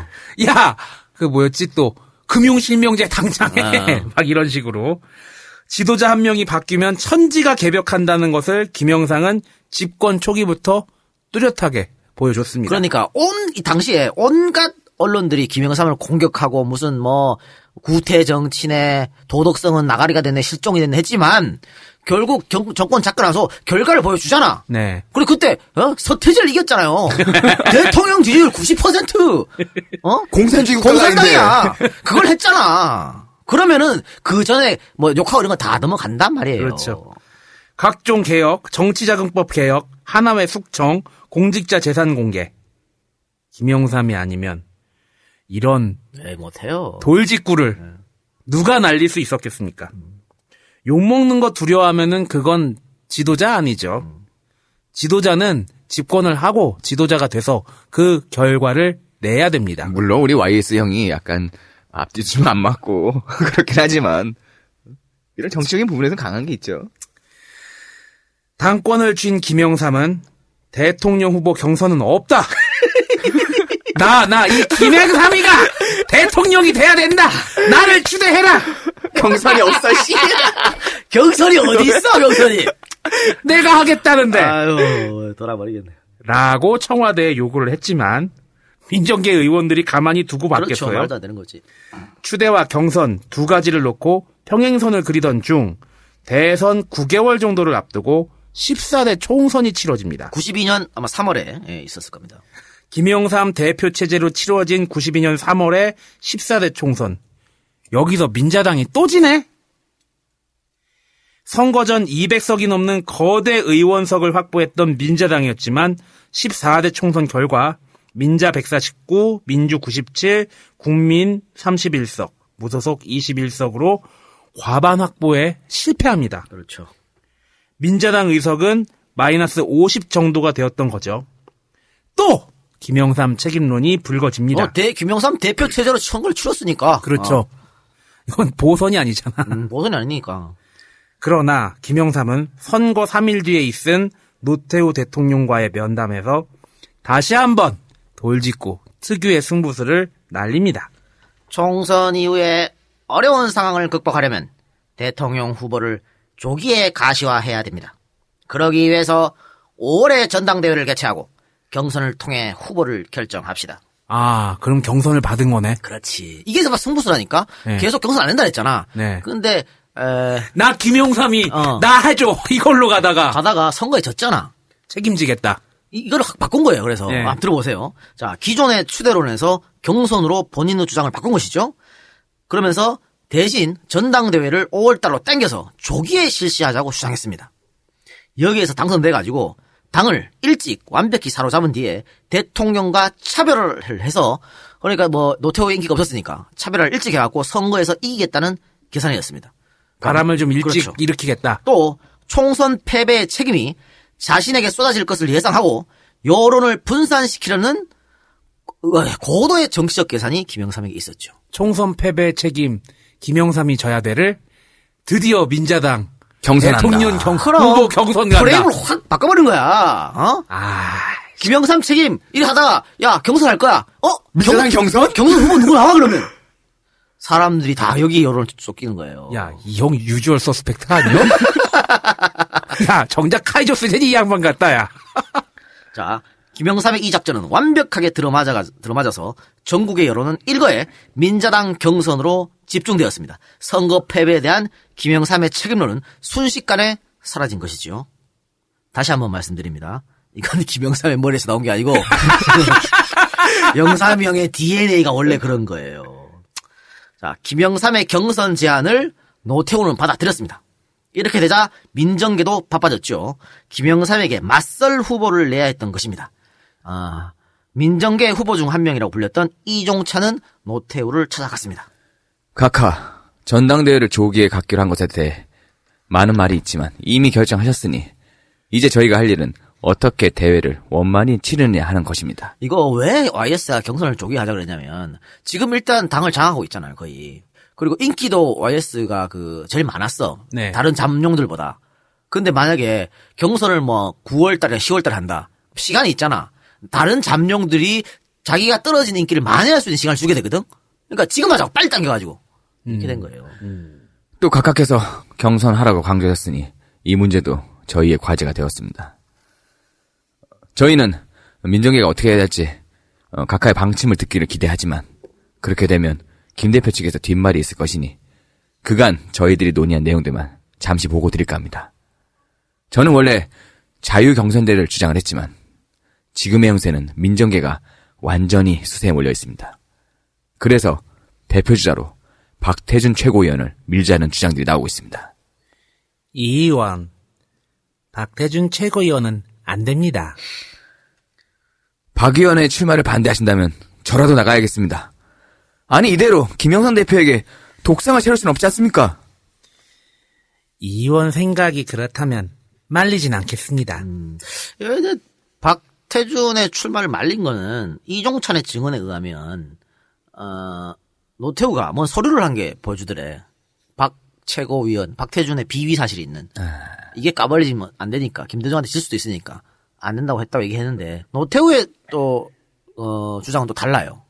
둘이 같이 만나는데 주장이 다르니까 뭐 어쨌든 그건 그렇고 자 아, 이렇게 해서 이종찬이 나가게 됩니다 경선에 나가게 되는데 이종찬은 경선에서 진짜 제대로 한번 싸워 보지도 못하고 김영삼에게 후보를 내어 주어야 했습니다. 아, 이게 되는 싸움이었어. 그러니까 자 경선 포기를 결심한 후에 이종찬은 아내에게 이렇게 말했습니다. 김영삼이라는 사람에게 모두가 포로로 잡혀 있는 꼴이 참으로 처참하게 느껴지네. 왜 이렇게 되었을까? 라고 탄식하자 이종찬의 아내는 이종찬에게 이렇게 100점짜리 답안을 냅니다. 에휴, 당신들은 정치 초단도 못 되고요. 그 사람은요, 구단이에요, 구단. 어따 비교해요. 그러니까 달리 정치 구단이란 말을 듣는 게 아니겠죠. 자, 아, 이렇게 해서 김영삼에게 경선 도전장을 내겠다고 나선 박태준, 이종찬, 이한동은 모두 나가 떨어졌습니다. 이로써 최대 개파 민정계를 김영삼이 완벽히 틀어지게 된 것이죠. 김영삼의 앞길은 거칠 것이 없었고 결국 김영삼 대세론을 밀어붙여서 1992년 대통령 선거에서 압도적 표차로 김대중을 꺾고 대통령에 당선이 되었습니다. 이게 김영삼의 승부수였다. 그러니까 여러분들이 YS가 3당 합당해서 존나 쉽게 대통령 됐다고 생각하시는데 아니었다니까요. 민주당 내에서 어, 창당하고 한 10개월 동안 엄청난 내분과 싸움이 있었고 그 내분의 목적은 뭐야? 김영삼 끌어내리기였어요. 김영삼 아웃시키기. 근데 김영삼은 여러 번 다양한 작전을 이용해서 그걸 돌파했고 결국은 최대 개파의 민정계를 다 내보내버렸습니다. 이런 승부사적 기질이 지금 어, 문 대표에게 필요하다. 이런 말씀을 드리면서 오늘 방송을 마치도록 하겠습니다. 이 박사님 어때요? 어, 이 방송 원고 준비하면서 저는 이 방송이 욕을 많이 먹겠다. 예. 욕 먹을 거 들어야서는 아무것도 안 된다니까. 그리고 어, 솔직히 어, 김용삼이 했던 식으로 문재인 대표가 할 수가 없을 거고 하면은 저는 안 된다고 생각을 해요. 솔직히.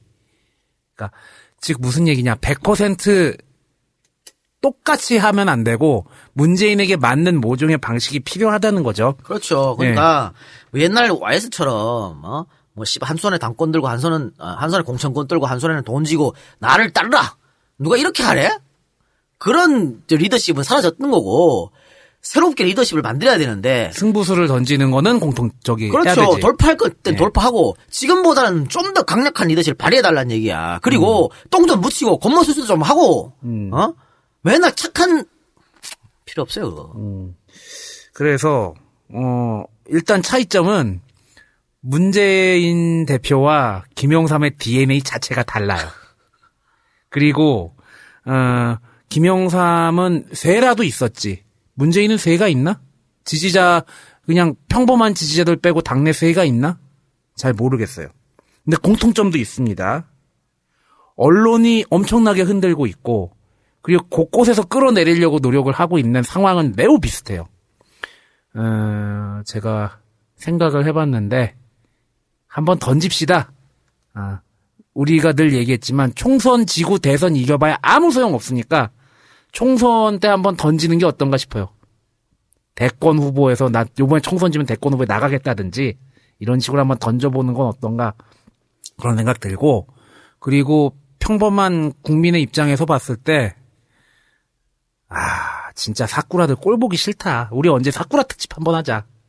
아니면 세민령 까기 위해서 어, 어용야당 특집 한번 하는 것도 제안을 해보겠습니다. 예.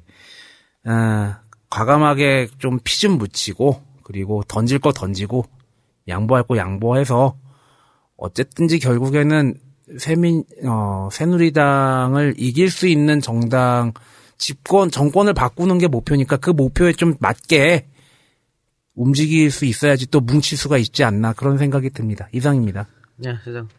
음, 정치는 생물이라고 보면요. 어, 살아있는 모든 것들은 항상 위기 속에 노출되어 있습니다. 위험성에 노출되어 있죠. 그리고 그것을 극복하기 위해서는 어, 생존 의지가 강해야 됩니다. 그리고 문 대표를 지지하는 사람들의 어, 지지하는 그 어, 집권 욕망 이것을 실현시킬 수 있는 강력한 지도자를 지금 원하고 있는 거고요. 어, 아마 이런 이런 것들은 이제 좀, 좀 남긴 했는데 문 대표님께서 좀 더 강하게 단련돼가지고 좀 더 이것도 많이 묻히시고 한 다음에 그러면 좀 더 견고해지지 않을까. 저쪽 새끼들은 이기려고 별짓을 하는데 우리는 그러면 안 돼? 우리도 이기려면 뭔 짓을 다 해야죠. 그죠? 물론 그게 어, 범죄나 이런 것들은 곤란하겠지만 그래도 이렇게 김영삼 경우처럼 모든 위기 속에서 항상 정면 돌파, 생존할 수 있는 어, 그러한 파워 있는 정치인을 보고 싶습니다. 이상입니다. 네. 알겠습니다. 제공 속에서 오늘 방송 마치겠습니다. 제공 라만차 송주의 참치군 짱가 골드문트 박예정 차차와 티타임 마르티네손 이상입니다. 고맙습니다. 고맙습니다. 한편 지난 13일 국민TV 보이는 라디오 이용마의 한국 정치에 출연한 이동형 작가는 지금 이렇게 무리한 흔들기를 하는 이유는 공천권밖에 더 있겠느냐며 문 대표에게 강력한 리더십을 요구했습니다. 이번 논란의 핵심은 당 지도부와 비주류 간 개파 갈등이 아니라 내년 총선 공천권 확보를 위한 싸움이라는 겁니다. 문 대표의 강력한 리더십을 계속해서 요구하는 겁니다. 그러니까 예. 지금 강력한 리더십을 보여주지 못하면 끊임없이 이런 행동은 일어날 거거든요. 그러니까 심지어 지금 분당 얘기까지 방금 말씀하신 거 나오잖아요. 그런데 어, 당 깨고 나갈 사람 거의 없습니다. 지금 그냥 어떻게 보면 협박하는 거예요.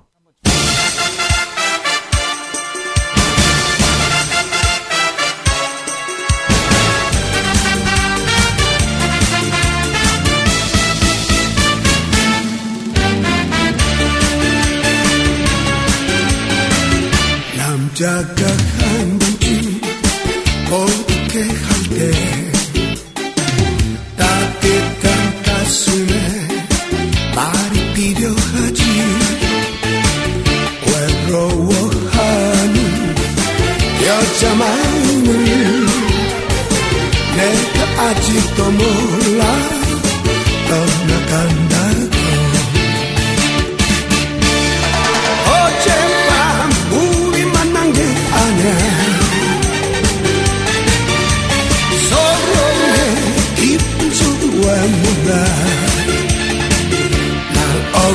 며칠만 지냈어봐.